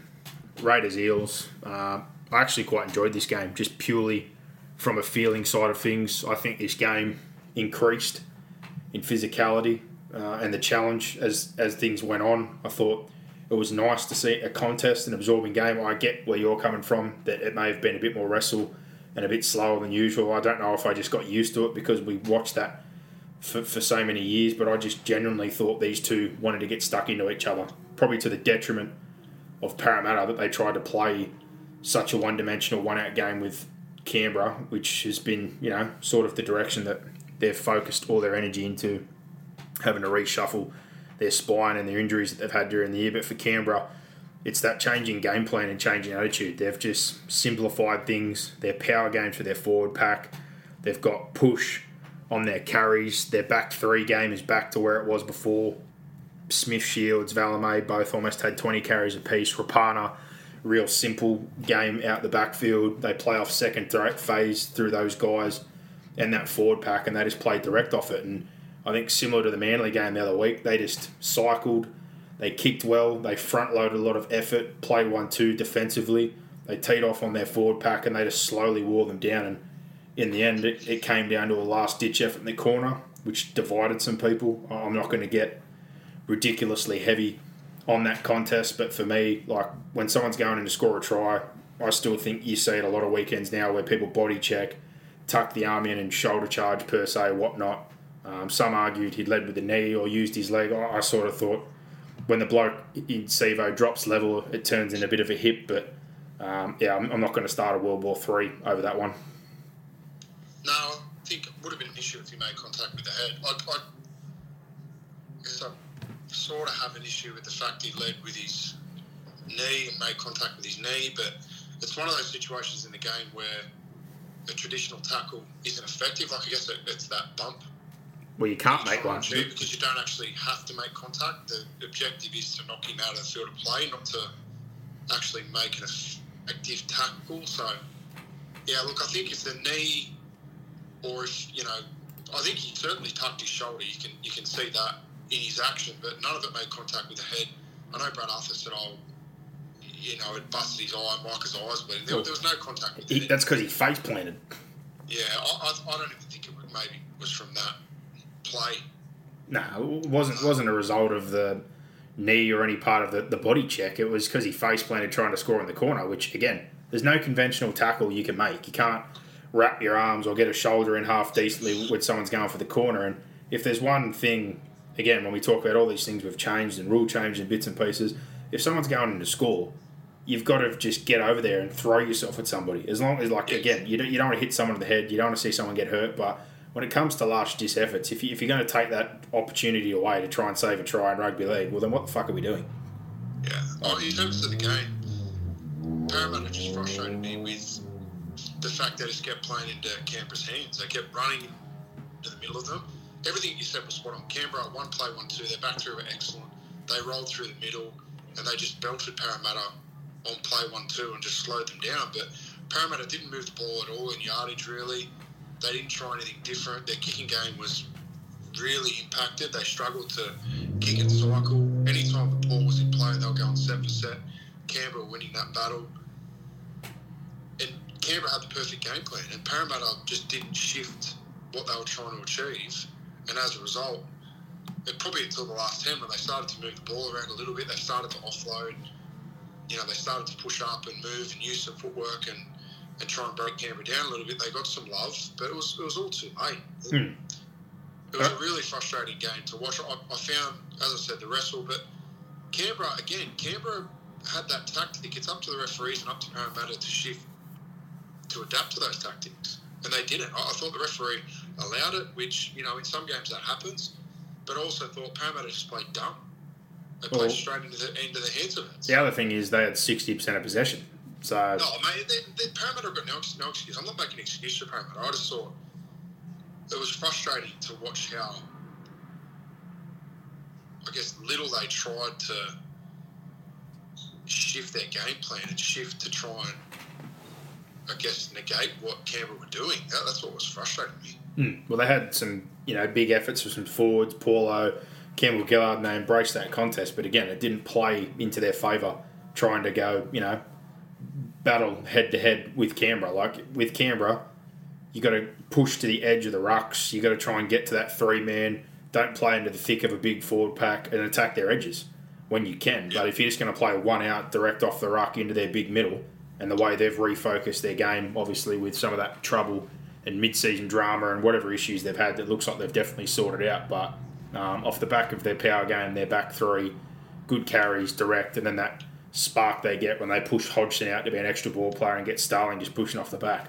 The blueprint's pretty simple right now for Canberra, and if they keep going with this game, cycling, power game, breaking tackles, second phase, uh, and just kicking well, uh, you know, they're, they're a real good chance to pick up some wins on this back end run. But most importantly, the next two weeks against uh, their opponents in Newcastle and then the Dragons, who are directly around them, before they head into a tough run with Melbourne Manly. They finish off with the Warriors and then they've got the Roosters. So you think they're going to need minimum three of those and pending other results. But if there was a time to find a bit of spark and a little bit of a change in their style of play, it was now. Yeah, absolutely. So, um, yeah, Rapana was the best player on the field. He was absolutely outstanding. The back three, uh, including him, like we said, Valemei, Smith Shields, the Pines found form. Harawira-Naera had another blinder, Guler, etc. There's been a real bit of spark there. Hudson Young, who was out for a little bit, uh, they've all really piped up, and then the halves just doing a a good job kicking and directing. And they lost Papali'i earlier, which is even better for their forward pack and the way they responded. So, um, Eels, like I said, Papali'i, has been outstanding all year. Had some moments. Paulo, Matterson, etc. I think there's a couple of guys there that had you know good games and, and embraced that challenge. But in terms of what they got out of their spine, uh, capitalising on extra possession opportunities, control, you know, the, the biggest spark moment for them come from Ferguson, who come back in, brought strong yardage, that straight up bust where he got through and put the kick for Brown. Really nice play, but yeah, with all the extra possession and opportunity, you, you need to bank points and you need to do more with the football. And if you're getting meat grinded in yardage, you need to play wider. You need to take a risk, maybe play one two and have a two pass and try and get to an edge and isolate someone to get a quick play of the ball and not just make it a big dick contest, which they seem to try to embrace that forward battle. Exactly right. Yeah, So- no argument. man. Great result for the Raiders, uh, but moving on from that one, Roosters Newcastle. I think this one's pretty easy to sum up. It was a it was another slow start from the Roosters. A couple of errors, a little bit clunky. Uh, they pull their middle apart there, and Saifiti crashes in. They get a penalty goal. They have a no try there when they were looking at similar to the Cowboys game, almost being down 12, 14 points. But when the Roosters steady and just play through the middle They've got Radley and Tedesco chipping in to help out Hutchison and Walker. They move the football nicely. They get to the edges, same deal. They create opportunities to play to a long side, play a short side, and in particular, the difference between having Radley there as a, a running threat and then a link, and then having James Tedesco just constantly around the ruck and the way he plays those short sides, he really, really excels at playing those short sides where he can either run or he hits short on their back rowers who just both were huge in this game. Uh, second half, they go in after getting two late tries, complete almost 100% for the majority of the half, and they just slowly pick Newcastle apart. And Newcastle, a bit like they've done prior, have shown some good patches throughout games or been able to hang in for 50, 60 minutes, but they can't put 80 minutes together. They didn't have enough resilience, and uh, at the end there, showed again just control, taking shots, using the football. They, they didn't do that. Clifford was hanging up some of those bombs that he does, which are absolute pearlers, but as far as command of their attack, and Crossland, they swapped him for Watson to try and get some spark. I, I thought the only real bright spark was Brailey, who's been trying to get out a lot more the last few weeks to add something to their attack. But um, without Pearce there as the steering wheel, it's a real struggle. Yeah, you summed it up well. The Roosters, again, they had to. Newcastle sort of came out hard and got some early points and jumped them, but they just steadied well and they just know what they do well. The Roosters, they, they never really panic. They play through that middle third. They push through. They they pass short. And yeah, Tedesco on particularly as you said on short sides was unreal. Just his pass selection, that element of his game has developed so much. Um, yeah, they're just a good side to watch. I I don't know if I'm going too far here, and again, it could be like a rough comment, but I honestly think that they could have the best back row in the comp. Best back row? In between Crichton and Sitili, as far as like age right now, potential where they are. Like I thought Crichton, prior to his suspension, was close to the best back row at the moment. I think Sitili's still underrated. I don't know how, but um, like last week I was only talking about how excited I was about the Manly combination, and they're so young as well, and they're going to have a lot of good years ahead. But I look at the Roosters when they're on, and their two back rows, their two back rows are outstanding. Yeah, it's hard to argue, man. And again, there'll be Penrith fans who blow up and say, "Well, we've got kick out Kate." Well, you do. You've got two great back rows, but I think uh, you want to talk about age, contract situation where they are right now. They've got Crichton for one more year, but I think it's definitely one of the more talented back rows. And as far as age is concerned, like long term with Cordner gone now, I'm sure they'll get something done beyond next year with Crichton. Um, and Sitili just keeps going from strength to strength. They're right up there with that young pair for Manly, the Penrith back row. Like I said, there's a lot of good back rows, but as far as a pairing is concerned, I think they're definitely one of the better pairs um, in the competition, that's for sure. Yeah, I would certainly agree with that. So, yeah, um, great performance all round in terms of what they put out there, and again adjusting on the on the fly there. Billy Smith just cruelled with injury, but you don't know the extent yet. I haven't seen anything, but hopefully it's not long term. Morris will come back, and for him, Ikuvalu that looked horrible. Another syndesmosis or lower leg injury, so there essentially looks like he might be four, six weeks, possibly longer if he needs surgery. Um, they adjusted that, like we said, and high completions and discipline the second half. Got Tedesco, Manu more involved, those edge players and their forward pack in general, the job they did. So good win, and probably another plus is another week with Verrills back. Hooker's been a real, real, real sore point as far as consistency and who they've had playing there. I think the more games he gets under his belt, that's only better for the Roosters.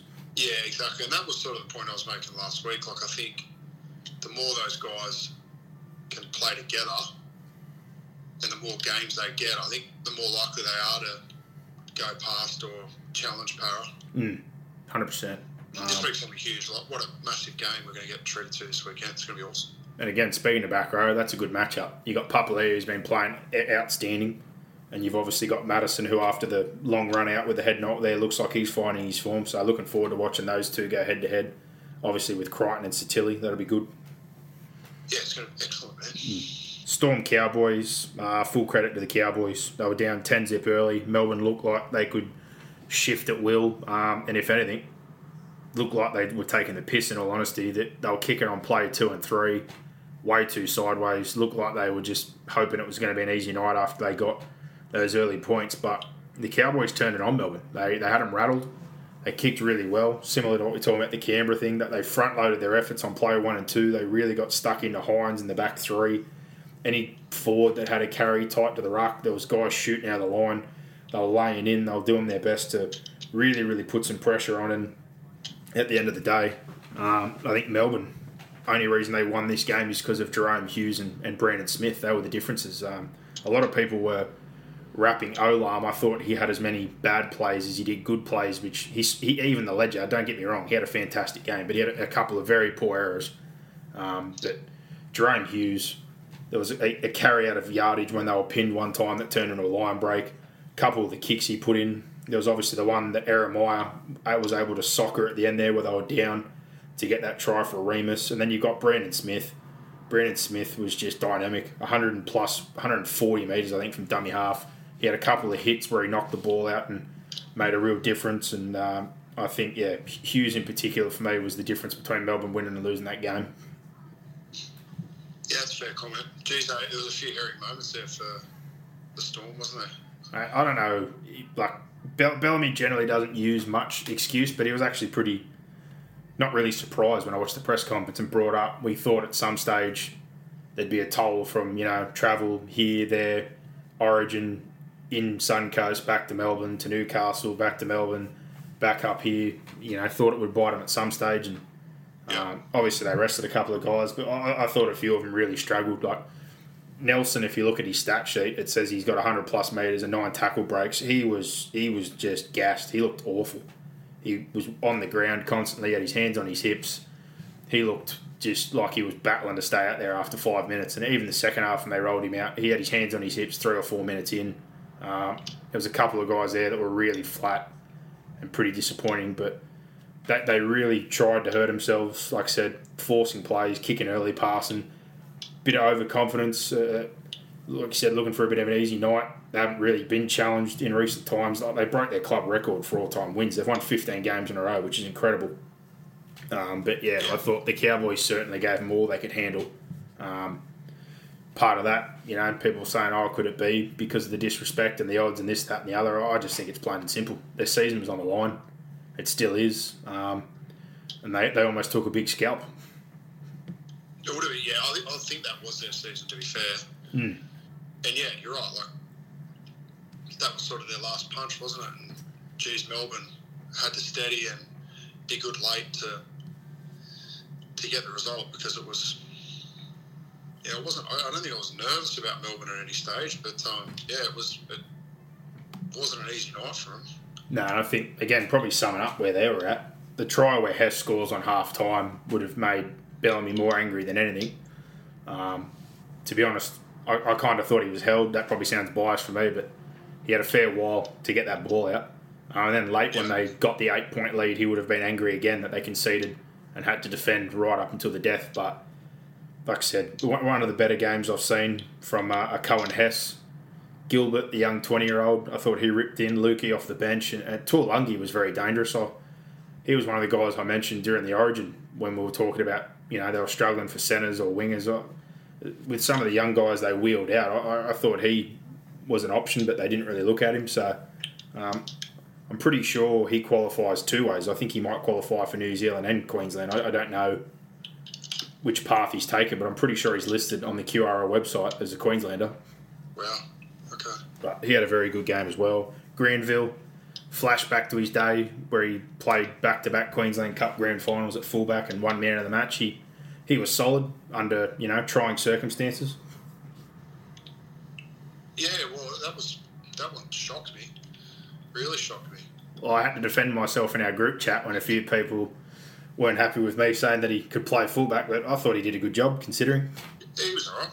Like he may have not played it for ten years, but um, you know, if you've come through and you've played at that sort of level, one grand finals and man of the matches there, you, are certainly capable of playing the position.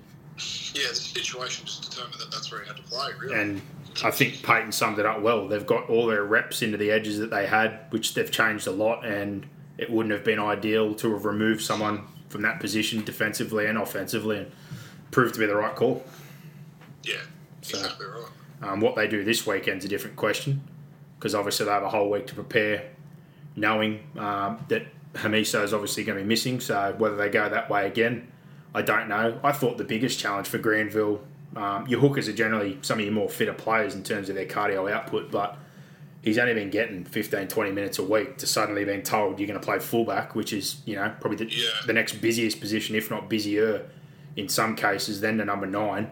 Um, I, I thought the biggest risk was going to be just the legs and all the repeat efforts at being at one. Yeah, great.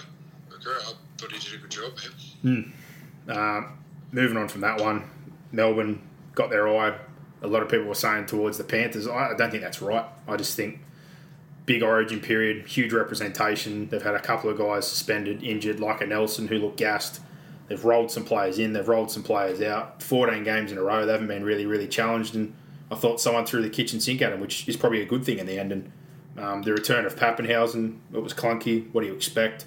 In terms of what they do next week, I'll be interested again with our theory. Do they stick with the hot hand in Hynes or do they throw him back in there? Like for me, he, he looked well off the pace, and again, it was a hard game to come back into, but I, I'd be inclined to leave him at 14 and, and get a couple of runs under his belt first. Yeah, I'd probably agree with that. So leaving that one behind, this next game, I don't think we need to talk about at all. 60 points to 22, uh, 82 points in a game is ridiculous.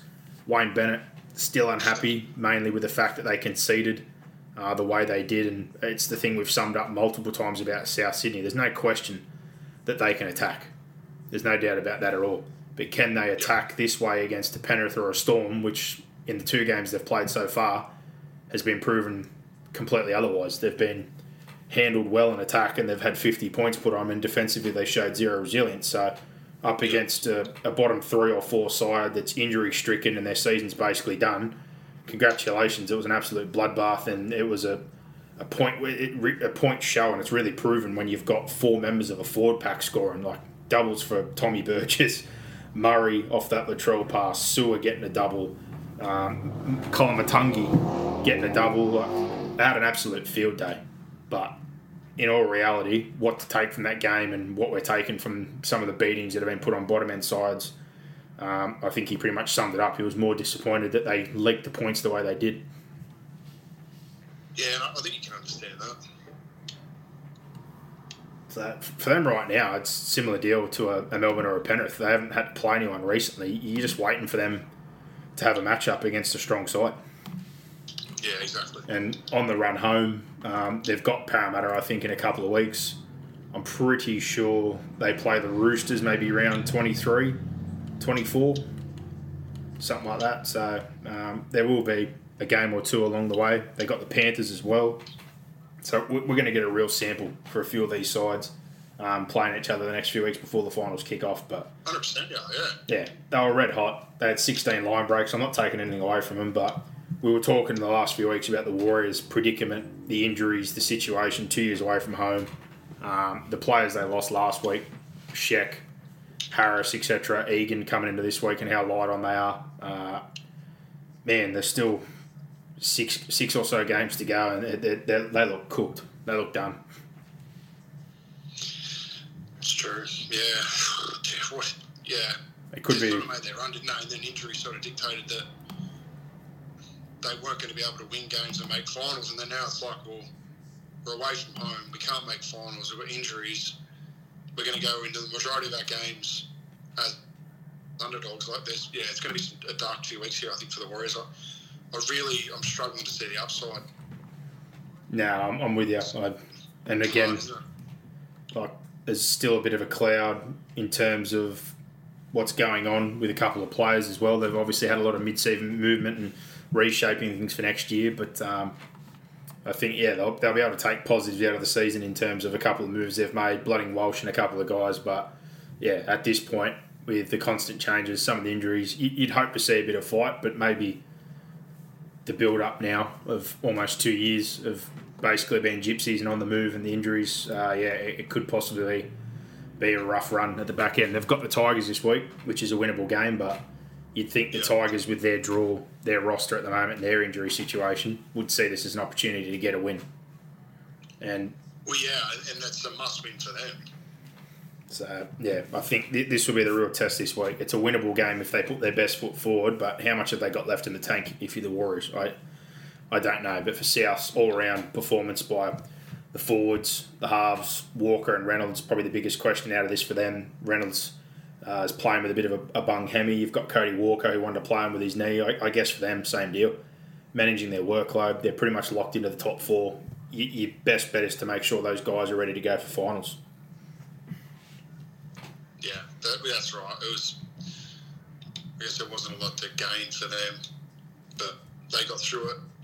Uh, yeah, it, Wayne Bennett was.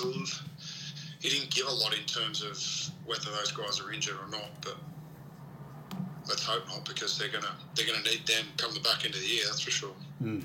Well, moving on from that one, Manly Tigers. Uh, this one was an interesting first half. I think Manly started fast and similar deal. Like a lot of these teams, probably thought it was going to be a little bit easier, but I think the Tigers showed the blueprint of what Canberra showed the other week. If you cycle with Manly and go set for set and sort of work on their forward pack and get some second phase, you can find a bit of love. They, they really, really like playing off the front foot, the Manly side. They've got oodles of attack. When you've got Trbojevic, the two back rows that we talked about, Harper's proven to be a threat.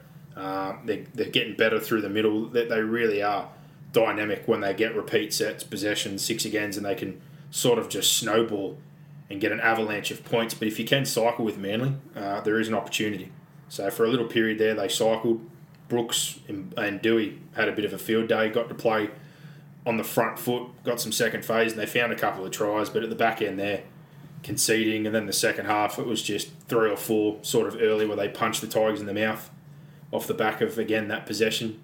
Cherry Evans seemed to have the hot hand. Tommy being back in, uh, made a few errors, but still 300 plus metres and a huge involvement. Harper had a field day. Poor uh, Pauga in his second game missed 11 tackles, so it wasn't wasn't the greatest of days for him. So um, not, not not the best performance by Manly, but certainly well and truly enough to win. That's for sure.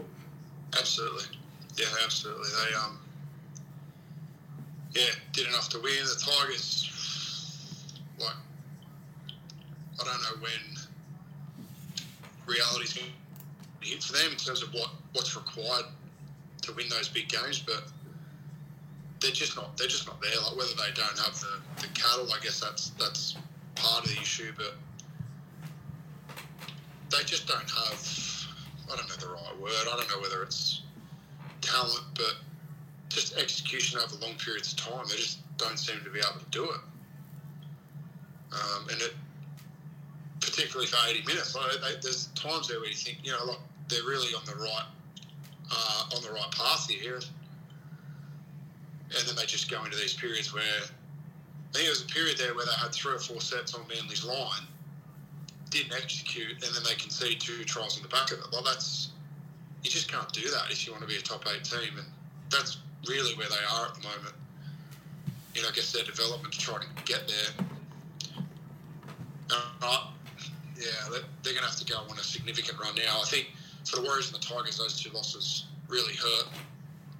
Uh, I think it, it all but it all but ends um, the Warriors and the, the Cowboys season, and it really puts the Tigers on last chance saloon. So we're trying to we're sort of working our way through. I guess tidying up who's who's going to be able to make the eight. Mm. And again, with a loss, like we said, they could probably afford this one and their draw which is yeah, some, right. something you can't rely on. But the fact they're two out of the eight plus four and against, they essentially need to win both Bulldogs games, this Warriors game, and you know at least probably one other one. And again, they're relying on results, which is not the position you want to be in. No, absolutely not. But yeah, if they won, I think what would we say? They had Bulldogs twice. They've got the Warriors this week, which is obviously winnable. They've got the Sharks, who's someone who's directly in front. So again, pending results and getting a win there, and then they've got Penrith. So realistically, you'd think the best case they win four games, they get ten. Canberra, Dragons, Sharks already only need two of their last six as compared. I think it's yeah, it's it's it's a, a stretch too far probably now for the Tigers. You'd think so, wouldn't you? But um, yeah, just for Manly, I guess the one thing to take out of this Origin period again. Schuster's second game back, some good moments. Still pushed a couple of passes The first time they had Tom Jake back on the field as well. It was their closest they got to full strength. Aloiai as well. Um, he might be having a stint out though because that tackle he made was just horrible. Yeah, it wasn't. Great. Like we, we talk about cannonballing or attacking below the knees. That was just a blatant, you know, great. blatant shot below the leg. That was intentional. Um, and we talk about again things that they talk about sin bins or whatnot for. Like if you watch that on the replay, that, that's the sort of thing that the sin bin should be used for.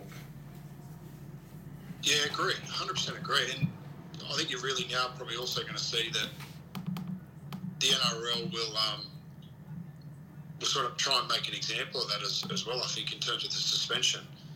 And they'll use the injury as justification for that. So, yeah, it's a really, really hard one because um, who what was Seyfarth injured, wasn't it? Yeah, he uh, Who'd only just come back. So, cut him in the leg below the knee when he was held up. Like it wasn't even an effort to slide down because you know yourself when we teach that sort of tackle when they've got two and you hold up, you, you start sort of at the hips and the arse and pull the legs together, um, and you try not to lose your legs. You, you drive through so they lose their legs, but he's dropped straight down below the knee and just literally cut him at the lower leg, which is you're just asking for an injury. ordinary, man.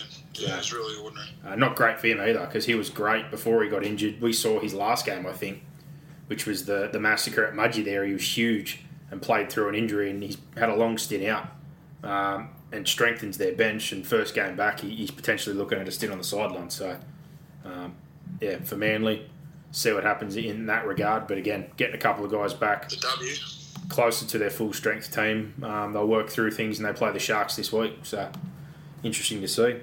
Panthers Broncos. This was a red hot effort again by Brisbane, but unfortunately, too little, too late. You could see quite clearly for Penrith the, the toll of Origin. You can see the difference of a side without Nathan Cleary, Apisai Koroisau in particular. We talked about it a couple of years ago. The difference when you have a nine that you have to be accountable for when they had Maloney and Cleary, and when you don't, you can pressure so much more from the middle. You can jump out hard at A at marker that they really weren't compensating for Mitch Kenny because they didn't have to, and it applied a lot more pressure to their halves. It applied a lot more pressure to their fullback. They didn't move as freely up the field and, and yardage as they did. And um, you know, first half they obviously struggled to break the wall with Brisbane. So the, the big upside, I guess, for Brisbane was that defensive resilience. But the downside again is when they did concede, they conceded three tries in, in ten minutes, and uh, it kind of looked like it was going to be the same old story where they get blown away in the back end. But they found some points. They they fought back. The Bullimore one was a poor miss, but he, he's made a little bit of a habit of that so far, showing some raw power and some some good footwork. And uh, you know, Kobe Hetherington's one not, not ideal again if you're Ivan Cleary defensively, and the fact they missed 66 tackles, their worst effort of the year. But Brodie Croft, if he had his time again, he wouldn't pass that ball. He looked like he was in. Yeah. Well, I think it was 18 0 at one stage, wasn't it? 4 0 at half time. Yeah. And then they sort of, yeah, they came to get them late, the, uh, the old Broncos, but yeah, I, it was just never a game that was really in doubt. I think the Isaah Yeo injury, that probably brought Brisbane right back into contention. But um, yeah, I never, I never really felt like Brisbane were going to win the game. I'm not sure how you felt, but yeah, it was it was a bit of a fizzer. I think Penrith were well below their best, and Brisbane were competitive without really realistically threatening. I thought that was probably my take on the game. Like Penrith, you know, they they had no Cleary, no Api, no Yeo for a significant part of the game. So that's that's the reason why they're you know they, they really really struggled. I I heard some um, commentary around I guess why they why they struggled and that they were off. I think it was much about how they, they might have been a little bit off as to you know the players they got available. Mm, and I think That's, my again, uh, commentating journalism, I think at times just a bit overreactive. Like it's it's one average performance for a team that's still equal first in the competition, despite a heavy representation. Like you're not going to be on every week. Like, like we said, the bigger question mark here is you see the difference between having your spine there and that direction, and obviously again defensively they've been so so good, but to miss 66 tackles and concede two pretty soft ones at the back end is disappointing. But you're going to have a couple of flat weeks. If you're going to have them, you want to have them now. And even this week against Melbourne, like Fox are drumming up these promos like it's the clash of the Titans, knowing that Koroisau's out, knowing Fisher Harris is headed back to Penrith. I think it's pretty much been said that Nath's not going to play, and if I'm Penrith, I'm not playing silly buggers on that anyway. With those guys missing, I wouldn't play Nathan. No, there's a um, bigger, bigger picture coming up. Hundred percent. Your whole goal here is finals. So if you're missing those two already, It's, it's grand final. yeah, exactly. But you want those guys healthy. You're not going to roll Nathan out missing those other two if he's eighty percent or ninety percent. Like you want him as close to hundred percent before you let him get back to the field.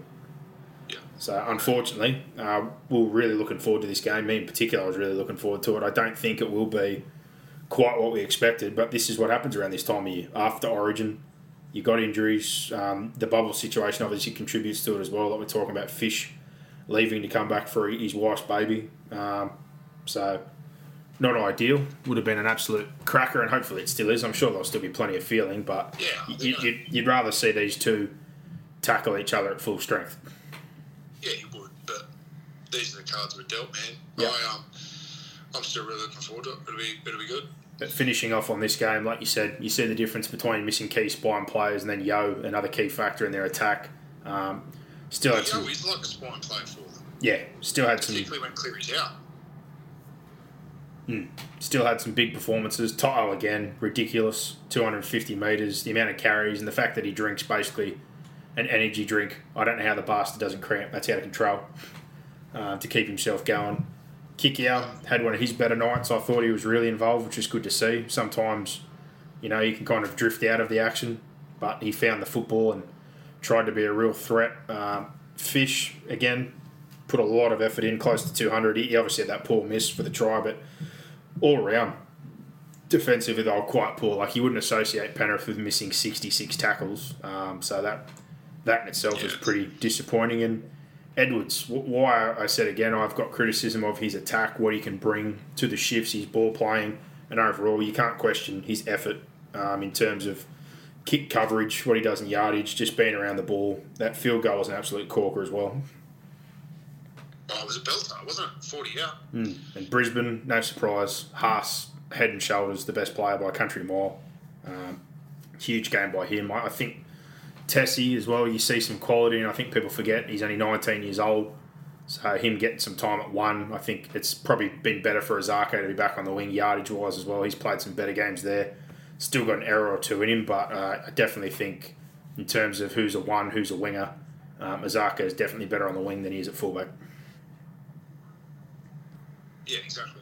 Yeah, he's similar to some of those players that have moved into one, and then sort of make that shift to the wing, and it's they really need to, um, I guess, just accept the fact that they're going to be wingers long term. I think that's his best position, particularly in you know the next couple of years for the Broncos. I think for his just general career, like Look, look at what it's done to Dallin. Like I know Dallin moved to Canterbury thinking, well, I'm going to play one, I'm going to play one.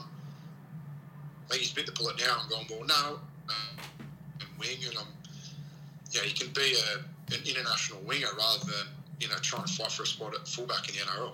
I think just the pressure of that spot too. Like, much like Dallin, he's got a better passing game, but it's not the best part of his game.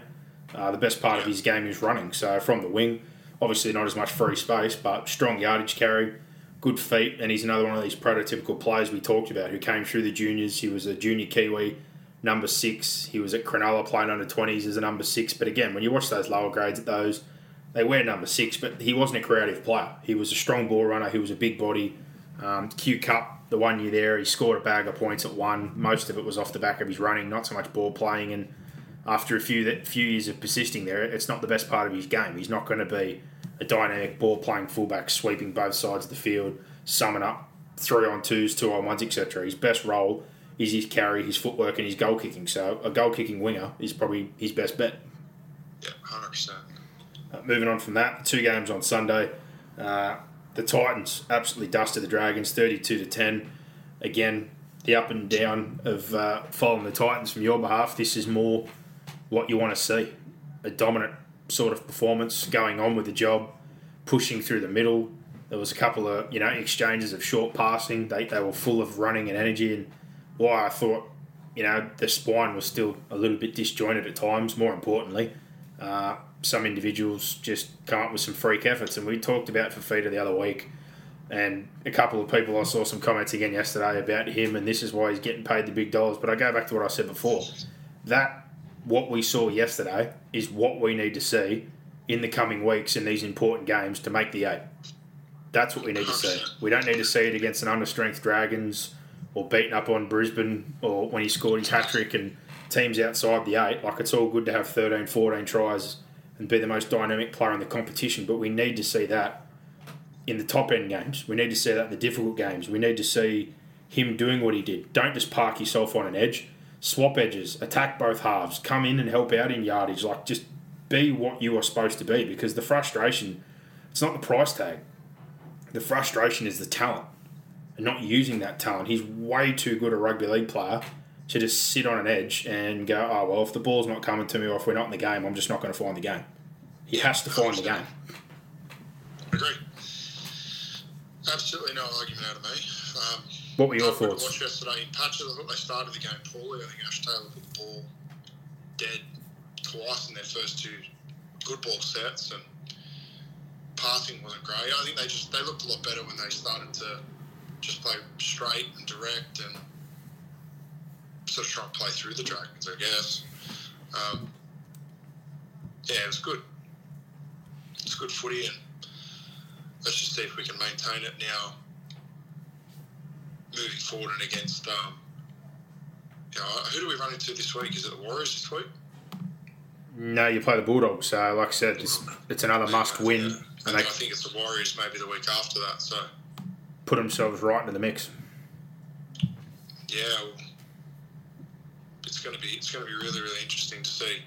I guess now you'd really you're probably thinking it's going to be a battle, two spots for four teams if you want to keep the Dragons in that in that argument. I mean, they've really killed themselves over the last two weeks having those guys out, but yeah, it's it's a good little battle, and I guess the Titans have put themselves there. They probably they need to win their next two, and I think the the Raiders are probably in that boat as well. Like the next two weeks are vitally important um, because I think Cronulla have got Manly. They've got a couple of you know 50-50 games coming up as well. So Hmm. yeah, look, I, I don't think I, I don't necessarily think the Titans deserve to be in the eight, but you know neither do a lot of other sides that are there in contention either. So they put themselves in contention, and we'll just we'll see what plays out over the next few weeks.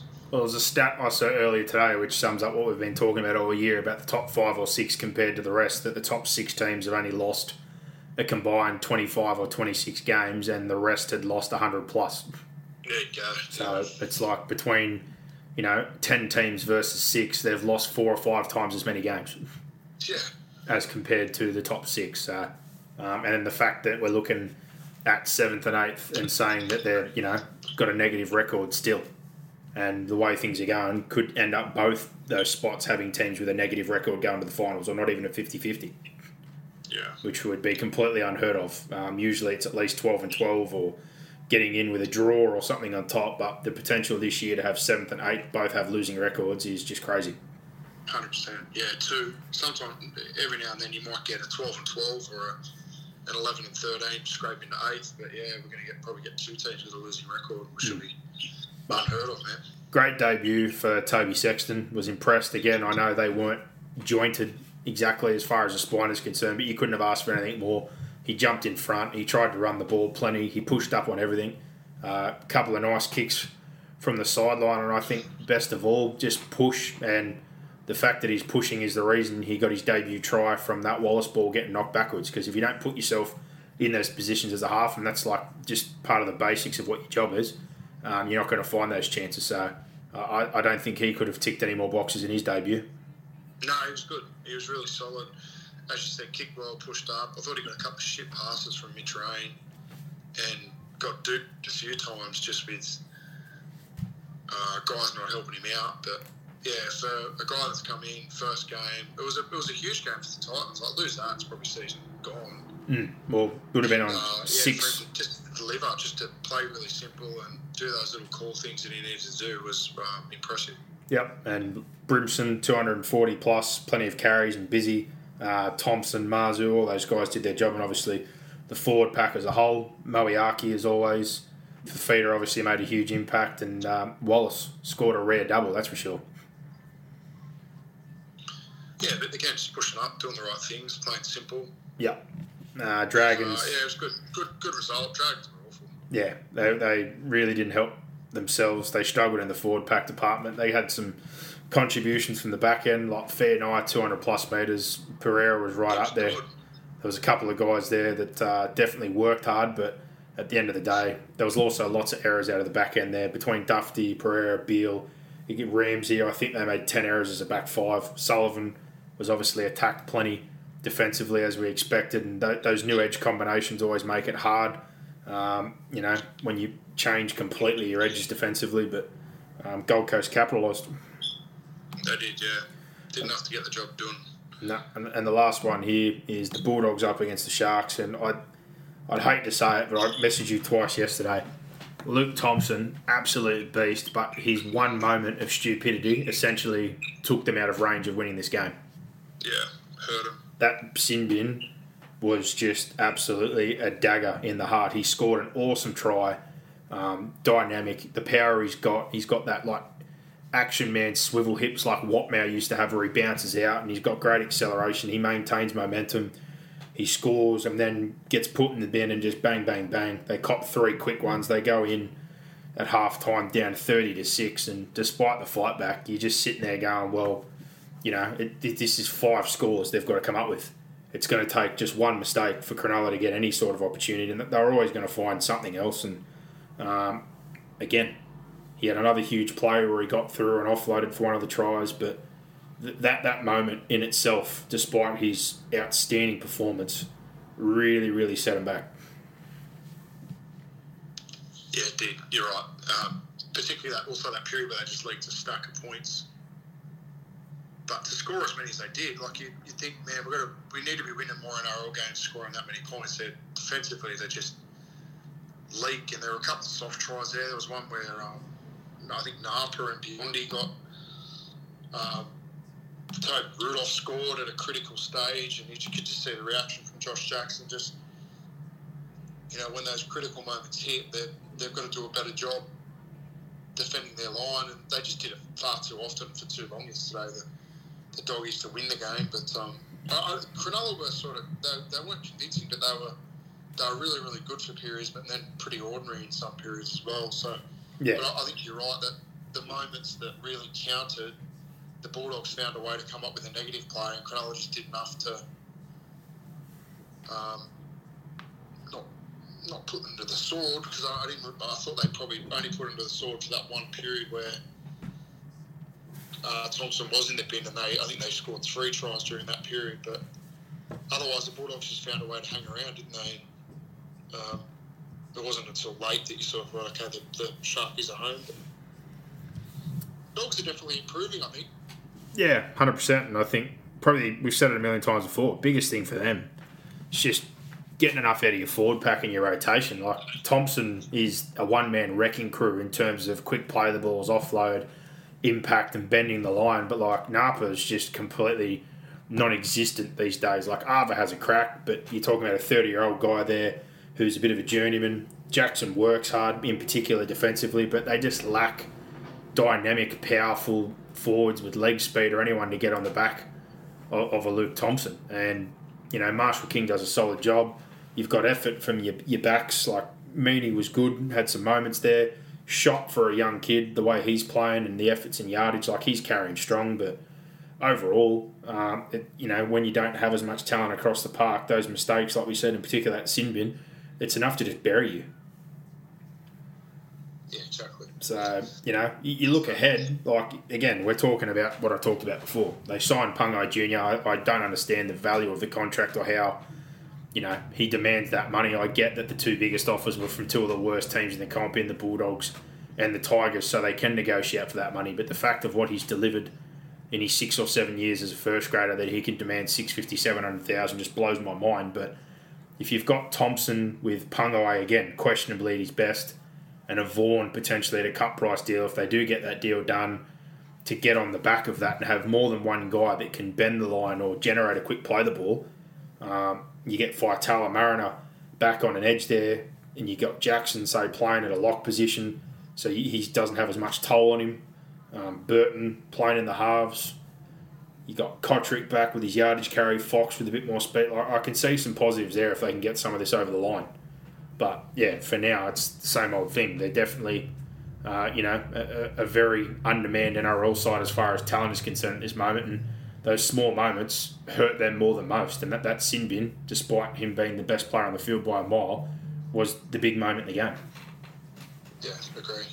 Um, and for the, the Sharks, it's the same thing, same most weeks. Like, they can be so dynamic in attack. I think their long side shifts and their link plays some of the best you'll see when they go from edge to edge and play alongside.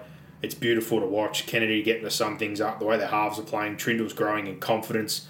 Tracey, when he got his opportunity, I thought he looked good once Johnson went off, which obviously hurt them. But as far as defensive resilience, missed tackles, their first up contact, their wrestle, their resilience, like they're absolute paper tissue in that regard. The Sharks, they're they're the complete opposite of the Shane Flanagan Sharks and where they were five six years ago, where they just played the complete opposite. They couldn't score. They'd grind you into the dirt. They drag you down for eighty minutes. Now they can light you up in patches with their shift plays and their finishing ability, but defensive resilience and their defense in general, whether it be middle, edges, ruck, goal line, like they're absolute paper thin. And I have no doubt in my mind that Fitzgibbon, being defensively minded in particular, is going to really address that when he comes in. Absolutely. Yeah, that's going to be the the goal for him. Just a little bit of breaking news. Roger Tuivasa-Sheck's been granted an immediate release to return to New Zealand before the travel bubble closes. So he's played his last game in the NRL. Wow. And yeah, there you go. Like that situation, the way that changed and what he's done for that club, I completely respect their decision. Um, he was moving on. He was still playing his absolute ass out. You get knocked out like he did last week.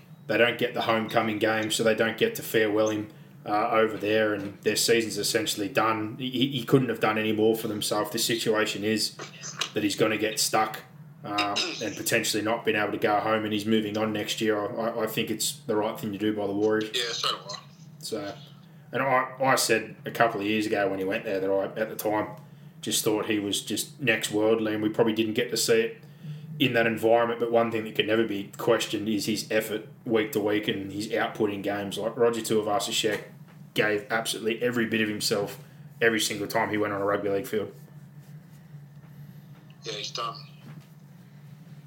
uh, an absolute stack for the game, both here and in, in New Zealand. Mm, and good on him for taking that challenge on because I said at the time, rightly or wrongly, and some people might have been a little bit offended that to me it was a potential to waste his career, which sounds harsh to say, but given the track record of guys going home, the consistency of the Warriors, and the trajectory I thought he was on, at the time I just did not think it was the move to make.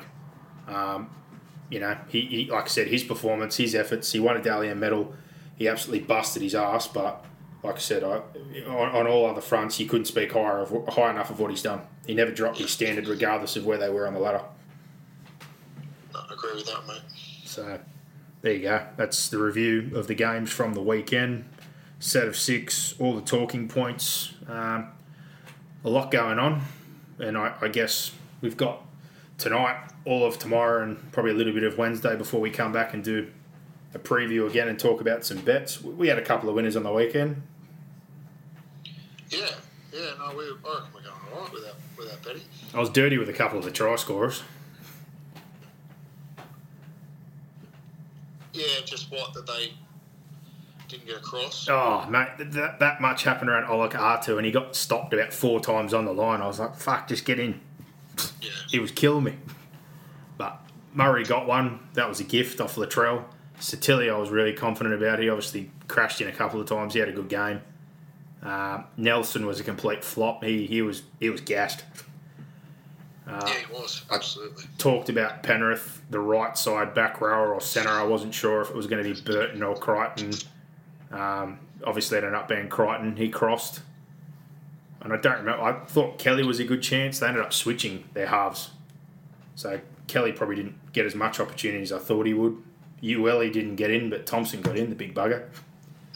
I think maybe three or four of the try scorers. So less than fifty Yeah, I percent. think I had, a- I think I had a pretty good bet with, uh, pretty good week with my bets. So Mm. a couple of ones where I said go over, like go pick your own total and go over seventy points. Like there are a lot of games that went over, like 60, 70 points. Mm. So it just depends. Like, and then you look at like Thursday night, it was such a dour game. The Penrith Brisbane game, such a dour game, low scoring, and then you get others that are you know 70, 80 points for almost scored. So. Well, the South one when I saw. probably goes back to that argument about the interpretation of the way the games are refereed and then played as a result. Yeah. Well, I guarantee you, if you said to anyone that South won by 60 and there was 11 tries, that a lot of people would have thought, well, the back line would have got a field day, but in turn, the forwards scored six or seven of them. Well, that was the game that I said 70 points. I think Warriors will score three tries, and I sort of thought South had hit hit 50 or 40 odd. So Massive score. got, got some good got some good uh, value for that as well. I think. And yeah, Melbourne didn't exactly light up the way I thought they would. We, th- we thought Canberra would be competitive, but Parramatta probably get the job done. That didn't happen. Um, yeah, there was there was a couple there that were probably not as expected, but in No, the, you're not going to win them all though. No, well, do, do your best. Can't no, I, think I thought it was pretty good week. But we'll be back again on Wednesday and we'll, we'll do the same thing again. Thanks to bluebet.com.au. If you're going to have a bet, there's no one better to bet with than the true blue Aussie bookie, bluebet.com.au. Download the app today and have a crack. They're outstanding. And unfortunately, the dry run continues. No Olakau'atu, so the charity account. Another loss. Yeah, well, I'll try and get us a win this weekend. Um, Josh Hannay's just been appointed as um, Craig Fitzgibbon's assistant next year, so he'll be hanging around as well. Heard some talk about that, that that was almost a guarantee. So clearly in the process of working in with him, why he hasn't been at the club, he's been Yeah, impressed. good, hey? So, and good to see John Morris get a job as well. John Morris was signed up with uh, Jason Demetriou and Ben Hornby to join South Sydney next year. So I think that's a great next move for him in terms of uh, getting another gig. Yeah, it's good. So there you go. That finishes up for now. Uh, we'll be back Wednesday, hopefully sometime in the morning, a little bit earlier. Hopefully get it out by lunchtime if we can. Have a bit of a look at the preview again and try and find uh, some winners for all of us while we're in lockdown, going a bit stir crazy. So we can have a punt with bluebet.com and hopefully stick some cash in our pockets. There you go. Yeah. There you go. For now, everyone, we'll uh, talk to you Wednesday. Boxhead, stay safe, stay sane, don't talk to the walls, and uh, everybody out there, same deal, like we say every single time. Stay active, talk to your friends and family, try and keep yourself busy, and uh, we'll talk to you Wednesday. Bring it on. Give us more. Give us more. Where are you going? Where? What, what, what, what's going on here? Is that it? Is that it?